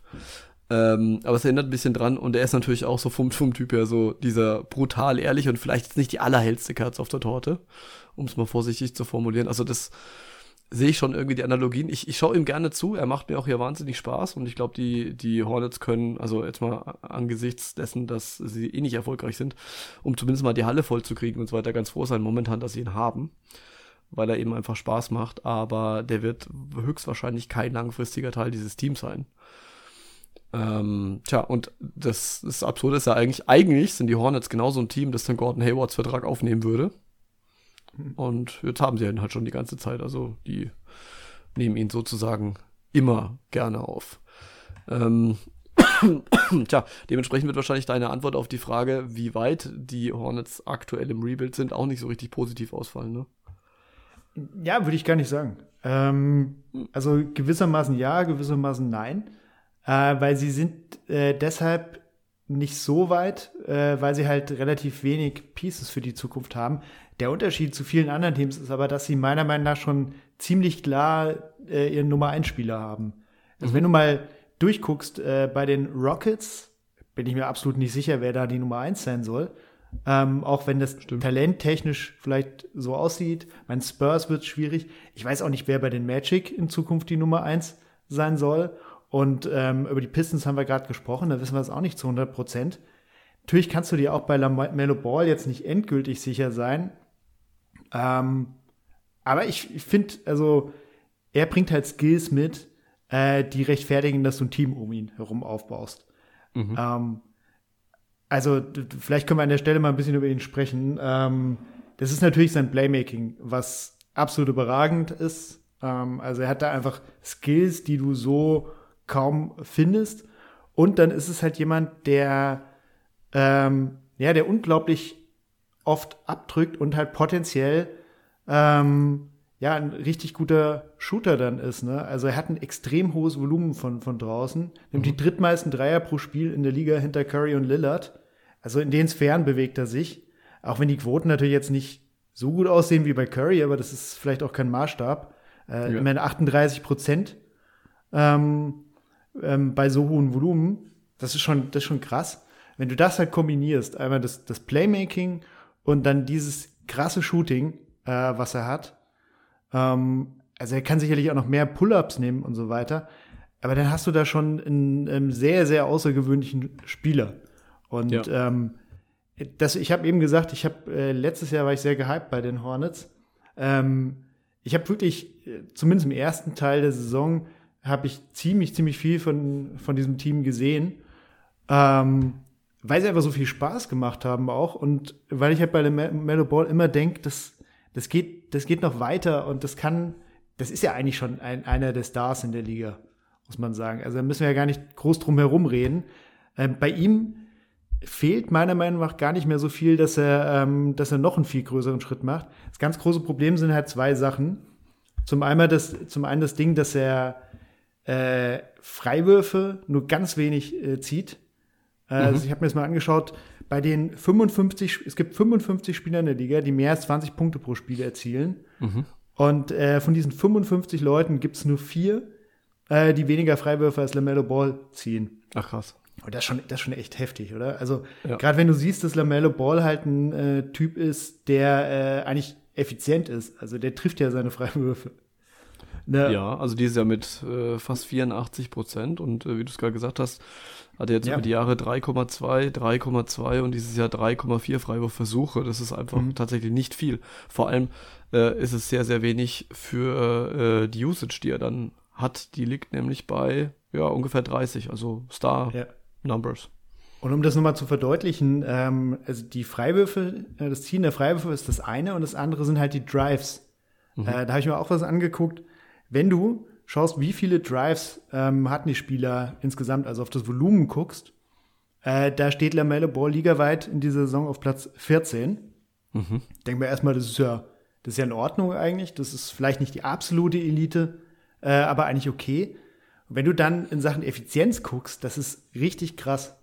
Also er hatte 41 Prozent. Mhm. Gut, mit der Zahl kann man erstmal vielleicht nicht viel anfangen, aber wenn du dann unter dieser, äh, in dieser Liste runterscrollst, äh, mhm. also der Spieler, äh, die anzeigt, wie viele Drives die Spieler ligaweit hatten, ja. ähm, dann musst du ziemlich weit runtergehen, bis du jemanden findest, der eine schlechtere Effizienz hat. Nämlich genau genommen bis zu Platz 52. Das ist dann äh, ja, ein weltbekannter Driver wie Lou Dort. Und äh, wenn du dann ja. äh, den nächsten Spieler suchst, der eine noch schlechtere Effizienz hat als Lamello Ball, bist du auf Platz 71 äh, bei der Zahl der Drives und Ach, landest bei Killian Hayes, über den wir ja gerade eben gesprochen uh, haben. Okay, ja, dann wird es aber wirklich äh, schwierig so langsam. Ja, das heißt, es gibt ähm, unter den Top 71 Spielern in der Liga, ähm, ja, gibt's äh, gibt es zwei Spieler, die, ähm, äh, die in, noch ineffizienter sind, als das Lamello Ball ist. Mhm. Und all diese Sachen zusammengenommen, halt die Drives zum einen und das Foul ziehen, ey, das ist halt noch eine eklatante Schwäche, die er einfach hat in seinem Spiel, ne? Ja. Ja, okay, das, das, das ist krass. Das hatte ich jetzt so gar nicht auf dem Schirm. Also, dass er jetzt nicht besonders viele äh, Freiwürfe zieht, das ähm, sieht man relativ schnell an den Zahlen. Aber ansonsten, ja, es, es, es, es wirkt manchmal so ein bisschen, als würde er sich da einfach so, so ein bisschen äh, festdribbeln an manchen Stellen. Hat dann, dann doch wirklich, äh, also ja, spektakuläre Courtvision, spielt dann gute Pässe. Hat jetzt auch dieses Jahr, muss man sagen, hat sich ja in so ziemlich fast allen äh, Statistiken nochmal extrem verbessert. Also äh, Scoring beispielsweise, ne, von 15,7 auf 20,1, jetzt auf 23,3 Punkte. Und so geht es eben bei den anderen Statistiken auch, außer, wie gesagt, bei den Freiwürfen, da hast du recht. Da äh, ist er sowohl etwas ineffizienter geworden, als auch, na gut, hat 0,2 mehr gezogen, also im, im Grunde so viel wie vorher. Und insgesamt ist er halt jetzt nicht furchtbar effizient, ne? Also sowohl was Effective Field Goal Percentage oder True Shooting oder oder oder anbelangt. Ähm, liegt aber sicherlich auch ein bisschen daran, dass man natürlich so auch weiß bei den Hornets, auf wen konzentriere ich mich jetzt. Ähm, aber ich denke, wir sind uns einig, er, er, sollte der designierte Nummer 1 Star des Teams sein, um den rum ja. man momentan zumindest plant aufzubauen. Dazu muss er natürlich fit bleiben. und äh, sich nicht ständig verletzen. Ähm, Matt hat immer die Vermutung, dass es an den Pumaschuhen liegt. das, das wird der Grund sein wahrscheinlich. Das wird der Grund sein. Nee, keine Ahnung. Also ich, äh, vielleicht kann das mit dazu beitragen. Ich weiß jetzt nicht ganz genau, aber ähm, ja, ist, ist halt blöd einfach. Das ist halt genauso wie bei Kate Cunningham äh, für Verletzungen des Stars kann die Franchise meistens zumindest relativ wenig. Ähm, da hat man dann halt einfach das Problem. Aber abgesehen davon muss man sagen, also aktueller Stand des Rebuilds, ich finde, es fehlt halt eigentlich an allem, was nicht Mellow heißt wenn man es ja, jetzt mal so ganz genau betrachtet. Ne? Also ich äh, weiß nicht, wie es dir geht, aber Zutrauen in besonders smarte Trades äh, habe ich auch nicht ins Front Office, um ehrlich zu sein, weil da sind schon so ein paar ganz merkwürdige Sachen passiert in letzter Zeit. Äh, hier gehen Grüße raus an der Stelle an Michael Jordan und Co. Ähm, und da fragt man sich natürlich schon, zu, zu, welchen guten Deals sind die denn überhaupt in der Lage? Das ist jetzt das eine. Ähm, dann, inwieweit ist man denn in der Lage, dann in der Draft auch wirklich glücklich zu agieren? Da war man jetzt, wenn man jetzt äh, Lamello oder mal ausnimmt, bisher auch nicht so super glücklich. Und dann hatte man ja noch zusätzlich Pech, ähm, denn da hat wahrscheinlich, äh, oder was heißt wahrscheinlich, hat auch niemand vorher mit rechnen können, was Miles Bridges da so abgezogen hat. Ähm, mhm. Und das schwächt sie natürlich enorm, weil man ganz ehrlich sagen muss, mit Miles Bridges sieht es dann in dem Team oder mit dem gut funktionierenden Miles Bridges, der niemanden schlägt und keine häusliche Gewalt anwendet und so weiter, sieht das Team natürlich nochmal anders aus. Gleichzeitig bin ich absolut der Meinung, dass sie es richtig gemacht haben, ihn da rauszunehmen und auch keinen Vertrag mehr zu geben. Und ich hoffe, es bleibt auch dabei, um ehrlich zu sein. Ja. Äh, ich, so richtig zutrauen habe ich nicht. Ich habe auch neulich schon mal irgendwas gelesen, oder hast du jetzt da noch mehr gelesen? Ja, genau, das sind halt die Gerüchte, die herumschwirren. Mhm. Ähm, also ich hoffe es auch. Ähm, also ich will den ehrlich gesagt nicht mehr sehen. Ja. Ähm, aber das Problem ist, diese Gerüchte sind halt im Umlauf. Er selbst klang da wohl auch schon optimistischer. Und ich habe so ein bisschen das Gefühl, dass die Hornets einfach Zeit verstreichen lassen. Denke, irgendwann hat sich's vielleicht gelegt. Und das Problem ist, es hat sich vielleicht irgendwann tatsächlich gelegt. Ähm, und dann äh, spielt er vielleicht wieder bei den Hornets. Also man muss sportlich sagen, na klar, also mit ihm waren sie viel besser. Mhm. haben an den Playoffs geklopft. Da hatten sie natürlich auch nicht dieses Verletzungspech. Mhm. Äh, da kannst du halt einfach nichts dafür. Aber ähm, ja, also die Frage steht jetzt auch so ein bisschen im Raum, ob da vielleicht im Sommer was passiert. Äh, man dachte jetzt auch schon, dass vielleicht im Laufe der Saison noch irgendwas kommen könnte, aber ich habe ein bisschen die Befürchtung, äh, dass uns da noch eine, ja, ähm, eine bisschen merkwürdige Geschichte droht, in Anführungszeichen. Also ich, ich hoffe mal, das wird dann so eine Erfolgsstory wie jetzt die ähm, neue Sendung vom Wendler auf RTL 2. Oh yes. Ne, das kann dann mal aufkommen und einen Tag später wird dann alles wieder eingestampft aus äh, tausenderlei Gründen. Also er ist du definitiv. Meinst, äh, hm? Um da nur kurz einzuhaken, du meinst, wenn Miles Bridges dann einen Vertrag bekommen sollte oder das äh, im Raum steht, dann werden sich die Geissens melden ja. und sagen, dass das gar nicht geht. Das, das wird genau das sein, was passiert. Die Geissens werden alles wieder zu Fall bringen. Und äh, an der Stelle wirklich echt mal, also ich habe ich hab nicht gedacht, dass ich das in meinem Leben jemals sagen werde. Und ich vermute auch, es wird nie wieder über meine Lippen kommen. Aber Shoutout an die Geissens. Ja, also Carmen Geiss und äh, wie heißt er nochmal? Äh, äh, Robert! Robert! Sind auf genau. jeden Fall beide sehr stabil. Sehr stabil. Also hätte ich ihnen nicht zugetraut und ich, ich freue mich ja, wenn sich Leute auch einfach mal klar positionieren in der Öffentlichkeit. Ob das dann einen Ausschlag für irgendwas gibt oder nicht, ist dann auch egal, aber man kann auf jeden Fall mal eine Aussage treffen. Das haben nämlich erstaunlich viele, die da so stattfinden, sonst nicht getan. Aber so viel dazu. Ähm, wie gesagt, die Show war ja auch nur einen Tag alt oder die Idee der Show einen Tag alt, da war schon wieder abgesetzt. Und ich hoffe, dass es dann hier auch so laufen wird. Ähm, denn so furchtbar ermutigende News von ihm persönlich habe ich jetzt bisher auch noch nicht mitbekommen. Und man muss sagen, er wäre zwar genau der Spieler, den sie brauchen, aber er ist vermutlich nicht der Mensch, den sie brauchen. Ja. Zumindest nach allem, was wir aktuell wissen. Und damit soll es dann auch gewesen sein zu Miles Bridges. Wie auch immer, also es, es, es fehlt an sehr vielem, an Zutrauen, es fehlt an Spielern, es fehlt an den äh, ja, langfristigen Besetzungen äh, einiger Positionen. Dementsprechend sind die äh, Hornets eigentlich nach wie vor ziemlich früh im Rebuild. Ähm, und du hast es im Vorgespräch auch schon angesprochen, man hat ja einige junge Spieler, die aber irgendwie teilweise entweder zu wenig Minuten kriegen oder sich nicht richtig entwickeln oder sich nicht entwickeln, weil sie nicht genug Minuten kriegen oder, oder, oder. Beispielsweise Kai Jones, James Booknight, äh, Bryce McGones jetzt, der zwischenzeitlich mal eine Phase hatte von, ich weiß gar nicht, zehn Spielen oder so, wo er Minuten gekriegt hat und da auch eigentlich ganz gut performt hat und dann war es das irgendwie wieder. Ja, das, das ist ein Riesenproblem, meiner Meinung nach. Also, das habe ich ja vorhin bei den Pistons gelobt ähm, die eben den jungen Spielern halt die Möglichkeiten geben, Ähm, aber die Hornets waren noch ein bisschen sehr verhaftet in dem, was sie letzte Saison waren. Also da haben sie halt an den Playoffs ähm, geschnuppert mhm. und haben, konnten das irgendwie nie so wirklich ablegen. Auch als dann irgendwann relativ schnell klar war, dass sie halt nur in Richtung Tabellenkeller gehen, sonst gar nichts. Ja. Äh, was mich wirklich genervt hat, ist, du hast ja Leute, also wie du schon gesagt hast, auch Mark Williams, von dem ich kein großer Fan war, als er gedraftet wurde, der hat fast überhaupt nicht gespielt am Anfang. Mhm. Äh, der kommt insgesamt in dieser Saison nur auf 37 Spiele. Wir haben jetzt 71, also er ja. hat knapp die Hälfte der Spiele nur absolviert. Ähm, und dann hast du Namen wie äh, Kai Jones, der irgendwie 36 Spiele nur insgesamt absolviert hat.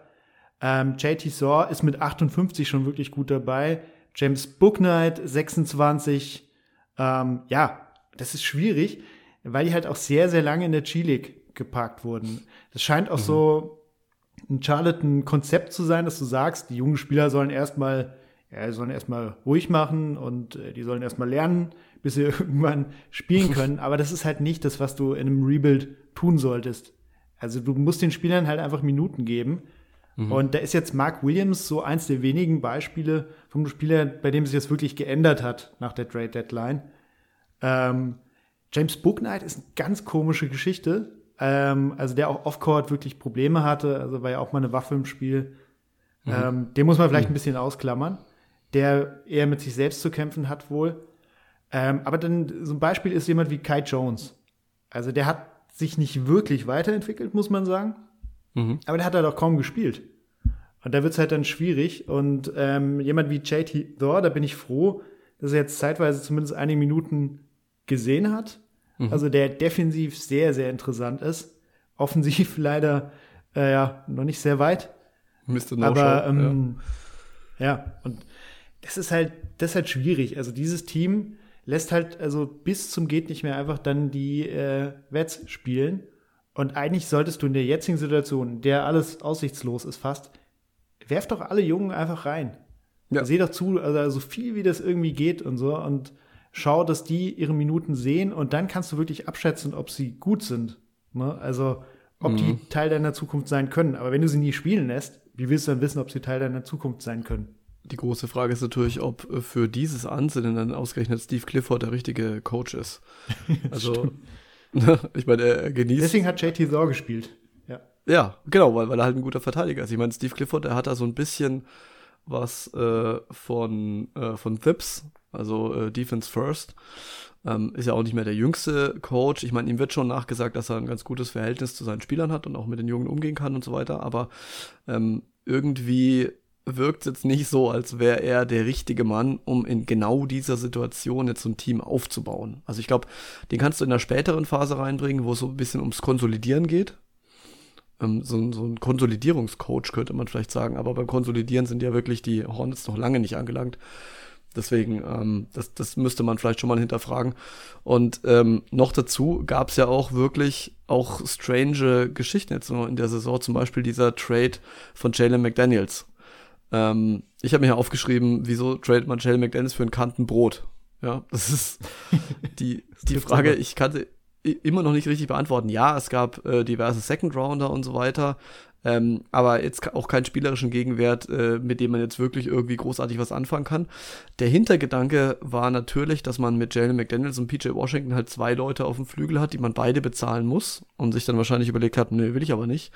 Ähm, wir setzen jetzt einfach mal auf PJ Washington, also das behaupte ich jetzt einfach mal, dass man da weitermachen will und ihm dann eben entsprechendes Geld gibt und sich dann gesagt hat, ja gut, dann, dann traden wir halt Jalen McDaniels. Nur, also war das der Gegenwert wirklich der einzige Gegenwert, der für Jalen McDaniels möglich war. Also ich meine, für die Sixers ist es natürlich super. Ähm, da wirst du dich ausreichend gefreut haben. Aber Absolut. für die Hornets, ich verstehe es nach wie vor überhaupt nicht. Ja, klar. Und äh, eine ähnliche Geschichte ist mit äh, Mason Plumlee. Den abzugeben war absolut sinnvoll, damit Mark Williams die Minuten sehen, sehen kann. Also ja. richtig, er hat ja auch nichts zurückbekommen. Also ja. Die Deals wirken alle so ein bisschen so, als ob die Hornets irgendwie einen Anruf bekommen haben im jeweiligen Fall und äh, gesagt haben, oh, das, das klingt doch gut, den Spieler wollen wir aus irgendeinem Grund eh abgeben, machen wir. Mhm. Dann haben sie aufgelegt, danach hat es immer weiter geklingelt, die haben aber einfach nicht mehr abgenommen. Sondern genau. haben einfach gesagt, wir haben aber doch den ersten schon versprochen, dass wir es machen. Ja, genau. Und am so. Ende kommt dann so Second Rounder zurück und haben sie dann so gesagt, so, oh cool, guck mal, Second Rounder haben wir auch noch gekriegt, wusste ich gar nicht. ja. So. Ja, das ist, das ist eine bisschen merkwürdige Geschichte. Also da, da liegt einiges im Argen, auch wenn man sagen muss, nachvollziehbar sind dann, äh, sind die Trades ja in irgendeiner Weise. Ja. Und äh, ja, äh, aber alles schon ein bisschen merkwürdig. Und die Frage ist halt auch, wen hätte man eigentlich vielleicht noch abgeben können und hat das dann im Endeffekt nicht getan. Ja. Also 2023 hat man ja jetzt zwei Picks wahrscheinlich, also den eigenen, der ist, äh, wenn er denn in den ersten 16 Plätzen liegt, wovon wir stark ausgehen dürfen, äh, behält man ihn, sonst würde er nach San Antonio wandern. Und dann hat man noch den First Rounder von Denver, der via OKC und New York äh, daher gewandert ist, ähm, also nach Charlotte. Wenn er denn zwischen 15 und 30 liegt, wovon wir eigentlich auch ausgehen können sollten. Mhm. Ähm, dementsprechend also zwei Draftrechte in der ersten Runde, das ist schon mal nicht schlecht. Ähm, das ist dann in den nächsten Jahren tatsächlich ähnlich, beziehungsweise es zieht sich dann irgendwie sofort, weil die sich ja die Picks immer konvertieren. Das macht immer diese Übersichtslisten immer unfassbar kompliziert, weil man sich dann mal fragt, okay, Moment mal, äh, haben die, hey, haben die jetzt jedes Jahr zwei Picks? Nee, haben sie natürlich nicht, sondern es wandert dann entsprechend weiter. Ähm, aber da könnte man jetzt natürlich so ein bisschen was machen. Und äh, ein, ein Sach wollte ich noch erwähnen zu äh, Gordon Hayward, den du vorhin angesprochen hattest. Ähm, dieses Jahr ja auch schon wieder 26 Spiele verpasst. Und dazu spielt er auch die schlechteste Saison seit seiner Boston-Zeit. Also von sämtlichen Werten her. Ähm, das äh, kommt dann nochmal entsprechend negativ hinzu. Tja, was machen wir jetzt mit den, mit den äh, Hornets? Also wie, wie geht's weiter? Was, was ist jetzt so die Zukunft? Also man, man wird jetzt hochpicken, und dann? Ja, es wäre natürlich super, wenn du einen tollen Spieler jetzt bekommst, der im Idealfall dann auch noch gut zu LaMelo Ball passt äh, und nicht irgendwie relativ ähnliche Skills hat. Aber ich glaube, das Problem hast du in dieser Draft nicht, sondern du hast einfach tausend Möglichkeiten, selbst wenn du nicht äh, einen der ersten beiden Spieler äh, bekommst. Und das, ja, das muss jetzt erstmal der Weg sein. Und ich glaube, dann muss man einfach so einen Bewusstseinswandel einleiten, dass auch wenn Spieler noch nicht direkt einen Impact haben, dass sie einfach spielen müssen. Mhm. Und ähm, ja, ich fände es, also, ich glaube, die Hornets dürften, dürfen sich nicht überschätzen. Ähm, äh, das Wichtigste ist natürlich, dass LaMelo Ball erstmal fit wird, aber selbst wenn sie dann so ein bisschen in so einer, ich sag mal, in der Wizards-Range oder so sind, ja. ähm, dürfen sie halt nicht gleich glauben, dass sie die Playoffs irgendwie, die anderen Teams niederrennen in den Playoffs. Ähm, sondern ich glaube, du solltest dich von einigen Spielern doch irgendwie schon trennen und zusehen, dass du um Lamello Ball herum halt äh, einfach jede Menge Talent versammelst. Das, das sollte halt eigentlich der Weg sein. Wenn du dann sagst, äh, wir nehmen auf diesem Weg noch einen Kelly Oubre mit oder sowas, dann ist das völlig okay. Aber meine Befürchtung ist halt, dass sie zu viele Spieler auf diesem Weg jetzt mitnehmen. Also, dass du vielleicht sagst, okay, Terry Rozier äh, geben wir ab, aber dann behältst du PJ Washington und Kelly mhm. Oubre und, und, und, und, weißt du? Und dann holst du vielleicht noch Miles Bridges rein. Ähm, ja, und dann hast du zu viele Spieler, die du irgendwie noch mitschleifst und dann ist wieder kein Platz äh, mhm. für junge Leute.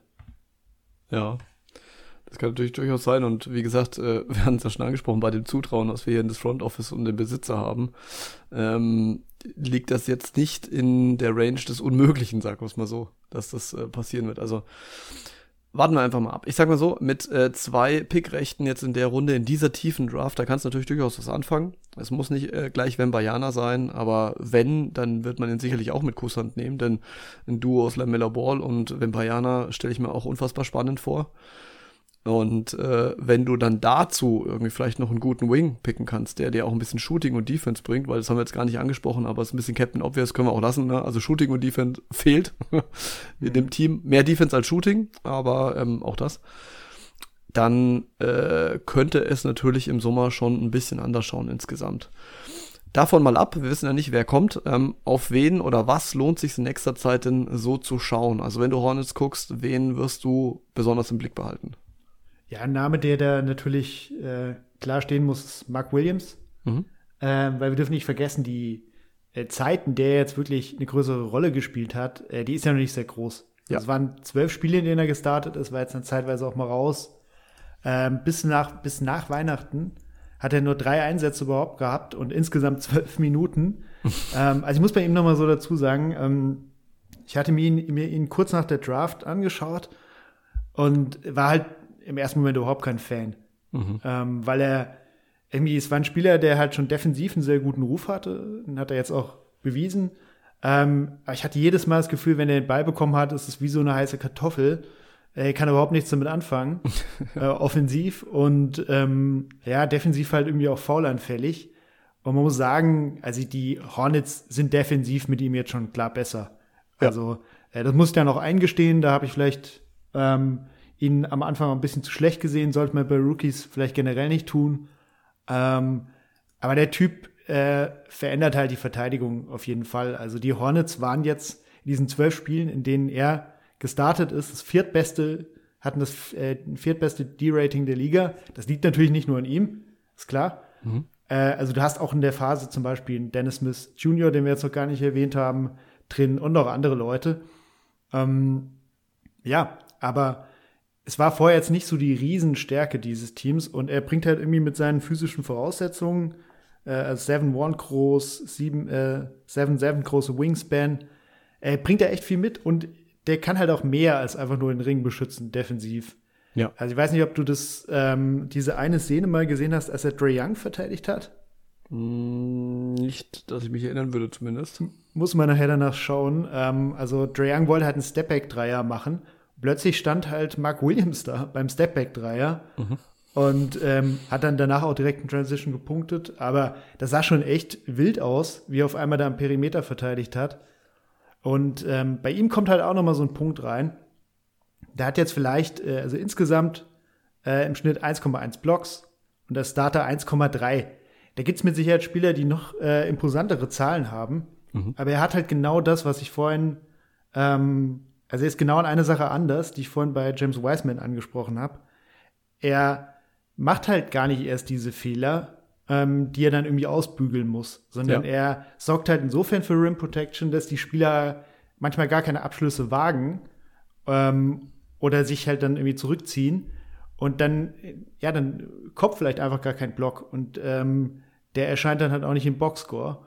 Und mhm. Äh, das ist immer so das Problem. Also sein Wert ist defensiv höher, als seine Blockzahlen es einfach nur sind. Wobei die auch klar. gar nicht so schlecht sind, ne? weil wenn du auf, ja, du hast ja schon gesagt, so richtig viele Minuten hat er halt nicht gekriegt. Wenn du auf die 36 Minuten gehst, dann sind es 2,2 Blocks äh, pro Spiel. Das ist schon aller Ehren wert. Ja, klar. Und genau. ähm, was mich ein bisschen fasziniert hat, das hätte ich nicht gedacht, ähm, muss man jetzt natürlich mit Vorsicht genießen, die Zahlen, aber ich sag's trotzdem. Erstens, sein On-Off-Rating ist positiv, plus 3,3. Mhm. Ähm, das ist bei so einem Team eigentlich aber gar nicht so fürchterlich einfach zu erreichen. Und äh, er hat ein plus 17er Net-Rating. Also das ist ziemlich stark ähm, für Hornets-Verhältnisse. Und äh, das hat mich dann so ein bisschen gewundert auf der einen Seite, auf der anderen Seite dann auch wieder nicht, weil wie du schon gesagt hast, er, er bringt natürlich defensiv da einiges mit. Ein bisschen Ringschutz äh, inzwischen, also hat da auch seine Defense ein bisschen äh, wie nennt man es, solidifiziert? Nee, das ist kein Wort. Äh, weißt du, was ich meine? Also, ich weiß, was du meinst, ja. ja. fällt, fällt okay, mir ja auch neue Worte, das ist kein Ding. Ja, genau, solidifiziert, merkt euch. Ähm, und äh, offensiv ist er auf jeden Fall so ein bisschen als Rimrunner, so Pick-and-Roll-Center oder so, das funktioniert mittlerweile schon so halbwegs. Ähm, hat auch ein paar offensive Moves im Post drauf. Also du hast jetzt gesagt, er, er wusste gar nicht, was mit dem Ball anfangen sollte. Stimmt. Das hat sich ja jetzt deutlich gebessert. Er hat theoretisch die Bewegungen. Ähm, er muss sie nur irgendwie noch konsequenter umsetzen. Aber ähm, es gibt einzelne Spiele, wo das eigentlich schon ziemlich gut ausschaut. Und ähm, seine Minuten, also 17 Minuten im Schnitt im März, ist es jetzt immerhin mal auf 24 geklettert, wo man ehrlicherweise immer noch sagen muss, was soll das? Weil Miles Plumlee ist ja gar nicht mehr da. Also das kann er sich jetzt noch mit Kai Jones teilen. Ähm, klar, der soll auch Minuten kriegen, aber dann wird es sowieso schon dünn. Also ähm, verstehe ich jetzt nicht so ganz, wenn man ehrlich ist. Und er ist halt ein großer Typ, ne? Mit 7-1. Ähm, hat, hat da eine, eine große Kragweite. Ähm, und auf 36 Minuten hier, wenn ich jetzt nochmal gehe, wie gesagt, 17 Punkte, 13 Rebounds, 2,2 Blocks. Das wären eigentlich ganz gute Zahlen. Ne? Du kannst jetzt nicht immer, die, also die 36 Minuten Zahlen sind äh, umso mehr mit Vorsicht zu betrachten, umso weiter die Minuten des Spielers davon entfernt sind. Das ist ganz klar. Und man kann es nicht eins zu eins hochrechnen.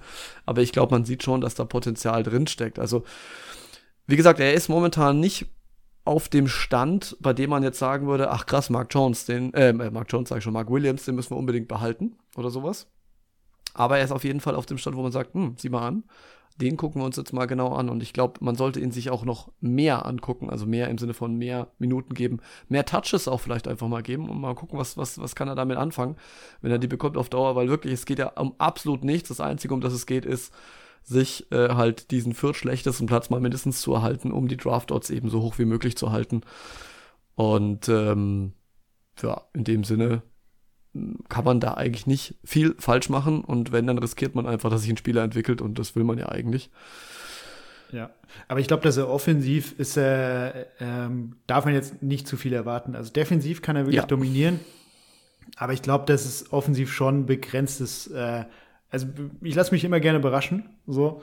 Ähm, Aber das ist ja niemand, der offensiv irgendwie großartig was initiieren wird oder so. Nee. Äh, muss er vielleicht auch gar nicht, wenn er seine Rolle defensiv so gut ausfüllt. Und äh, ein Punkt, an den ich auch schon äh, gedacht habe, war, wenn die Hornets tatsächlich das Glück haben und äh, Victor Wembanyama äh, draften dürfen, äh, dann könnte das ziemlich gut zusammenpassen. Also wenn du halt auf der einen Seite diesen Defensiv-Big hast mhm. und auf der anderen Seite dann äh, Wemby auf der 4, der ja jemand ist, der natürlich perfekt da drin ist, defensiv im Zweifel auszuhelfen, weil der muss ja gar nicht loslaufen, der streckt einfach mal den Arm aus, sozusagen. Da, genau, ja. Ist ja auch eine Sache, die man ihm so zuschreibt, dass er, dass man sagt, defensiv hat er, er ist eigentlich noch überhaupt nicht so weit und denkt vor allem noch nicht so weit, aber er bügelt das halt quasi selbst immer aus, äh, mhm. was er, was er falsch macht, theoretisch, oder wie er sich falsch positioniert. Ähm, und das könnte halt ziemlich gut auch äh, zusammenpassen, wenn du halt jemanden hast, der offensiv ein äh, ja, Star in dieser Liga werden kann und mit Mark Williams dann jemand, der offensiv eher so ein Rollenspieler ist. Ähm, also die beiden kann ich mir ganz gut nebeneinander vorstellen. Ja. Und ähm, ja, also Mark Williams auf jeden Fall spannend, aber äh, ich würde so ein bisschen auch auf die Bremse treten wollen. Ja, nee, definitiv. Also da, da hast du absolut recht. Aber wenn er so ein bisschen Pick-and-Roll-mäßig äh, sich involvieren lassen kann und dann vielleicht hier und da mal irgendwie eine Hook oder irgendwas drauf hat, dann, dann wäre das ja schon mal was, ne? Also ja, muss er jetzt nicht. Also ich meine, Dreier wirft da gar keine. Ähm, momentan gab schon andere Leute, die haben sich dann irgendwann entwickelt. Das, das kann man jetzt auch nicht mehr ausschließen, aber ähm, vorerst, glaube ich, äh, darf man da nicht zu große Hoffnungen hegen, aber dennoch zumindest mal interessant und vor allem jetzt im Vergleich zum Saisonbeginn. Ja, und der andere Name, den ich mir. Äh, ja. Lamelle Ball ist tatsächlich sehr gut. Ähm. Äh, ja, richtig, richtig. Das, den vergisst man manchmal direkt bei sowas.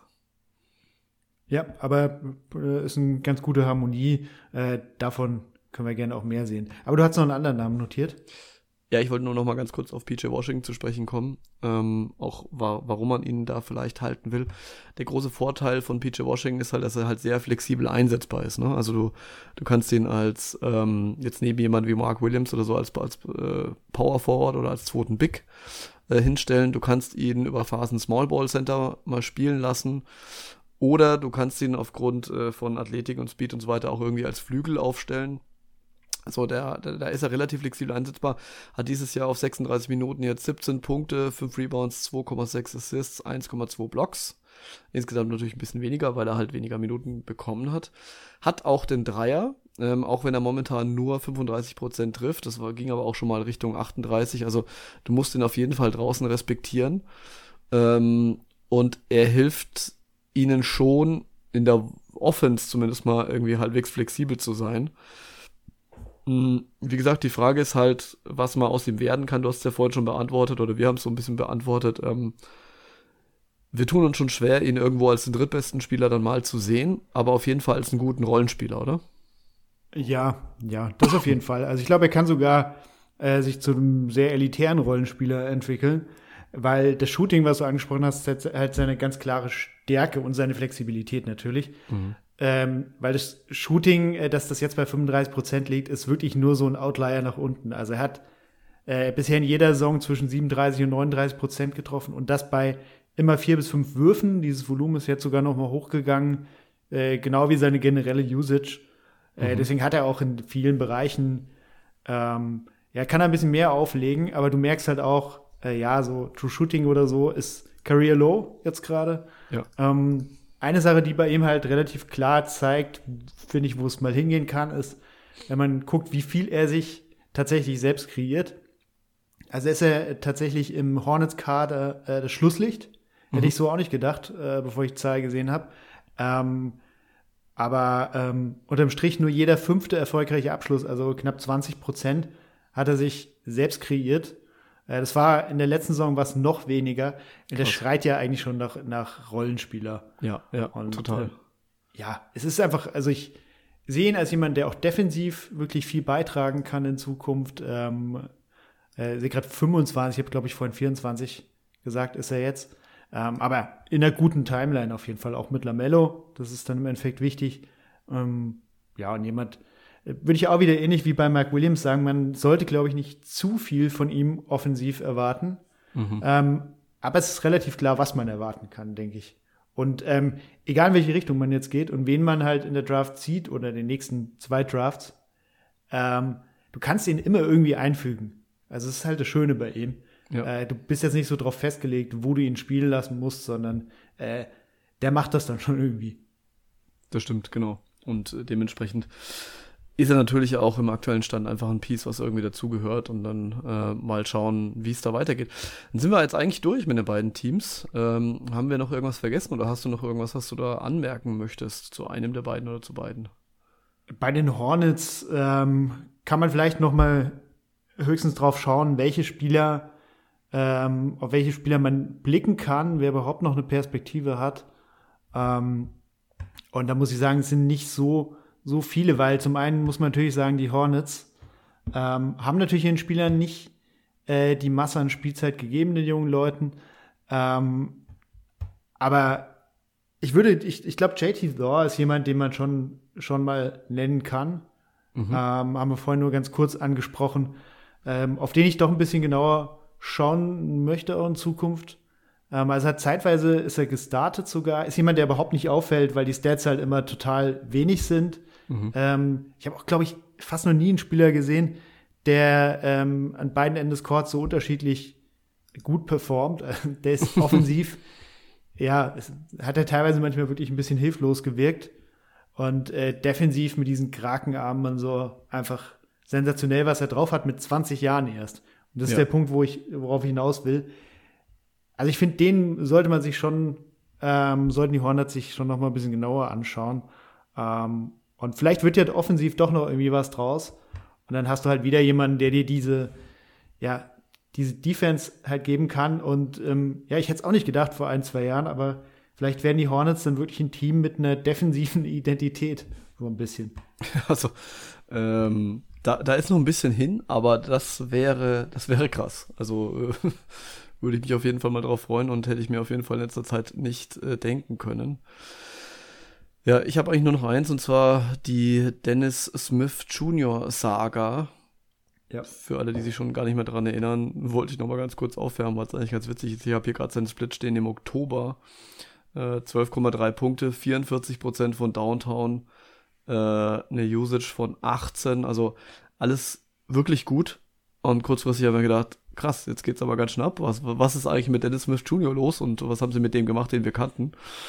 Und prompt ab November ging es dann runter, drei Jahre von 44 auf 16 Prozent, auf 3 Prozent dann im Januar.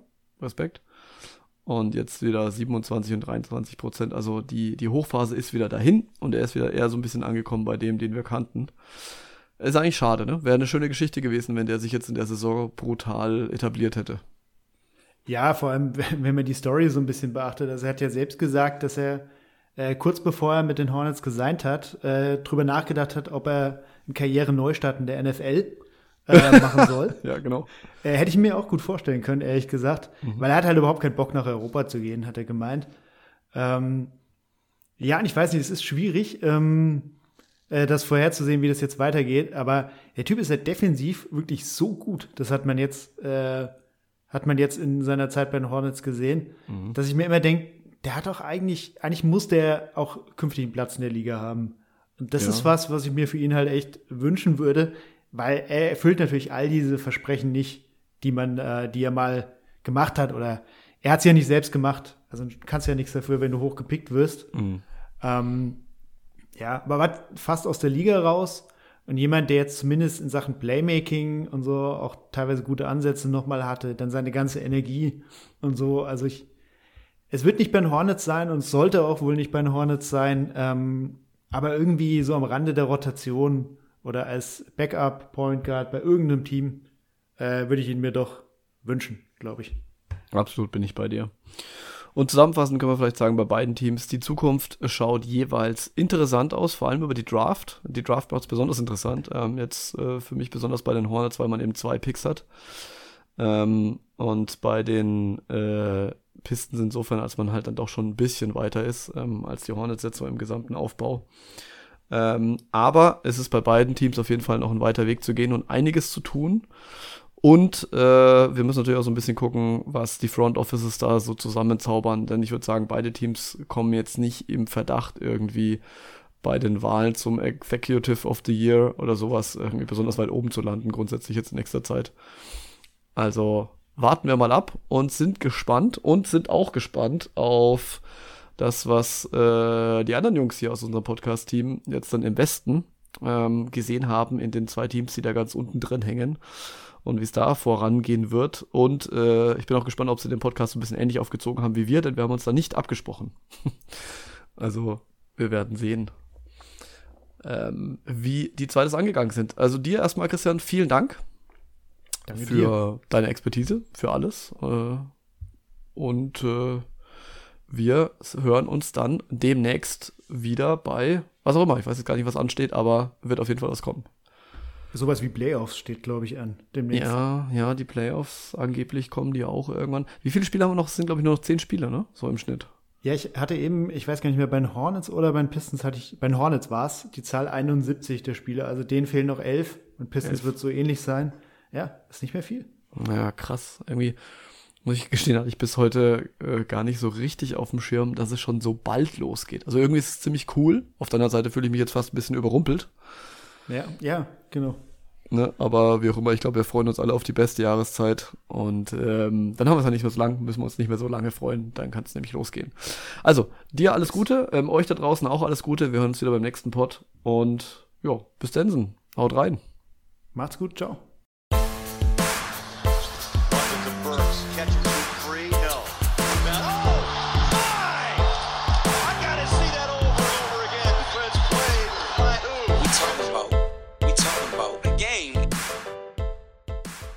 Schatz, ich bin neu verliebt. Was? Da drüben. Das ist er. Aber das ist ein Auto. Ja, eben. Mit ihm habe ich alles richtig gemacht. Wunschauto einfach kaufen, verkaufen oder leasen. Bei Autoscout24. Alles richtig gemacht. Wie baut man eine harmonische Beziehung zu seinem Hund auf? Puh, gar nicht so leicht. Und deshalb frage ich nach, wie es anderen Hundeeltern gelingt, beziehungsweise wie die daran arbeiten. Bei Iswas Dog reden wir dann drüber. Alle 14 Tage neu mit mir, Malte Asmus und unserer Expertin für eine harmonische Mensch-Hund-Beziehung, Melanie Lippisch. Iswas Dog mit Malte Asmus. Überall, wo es Podcasts gibt.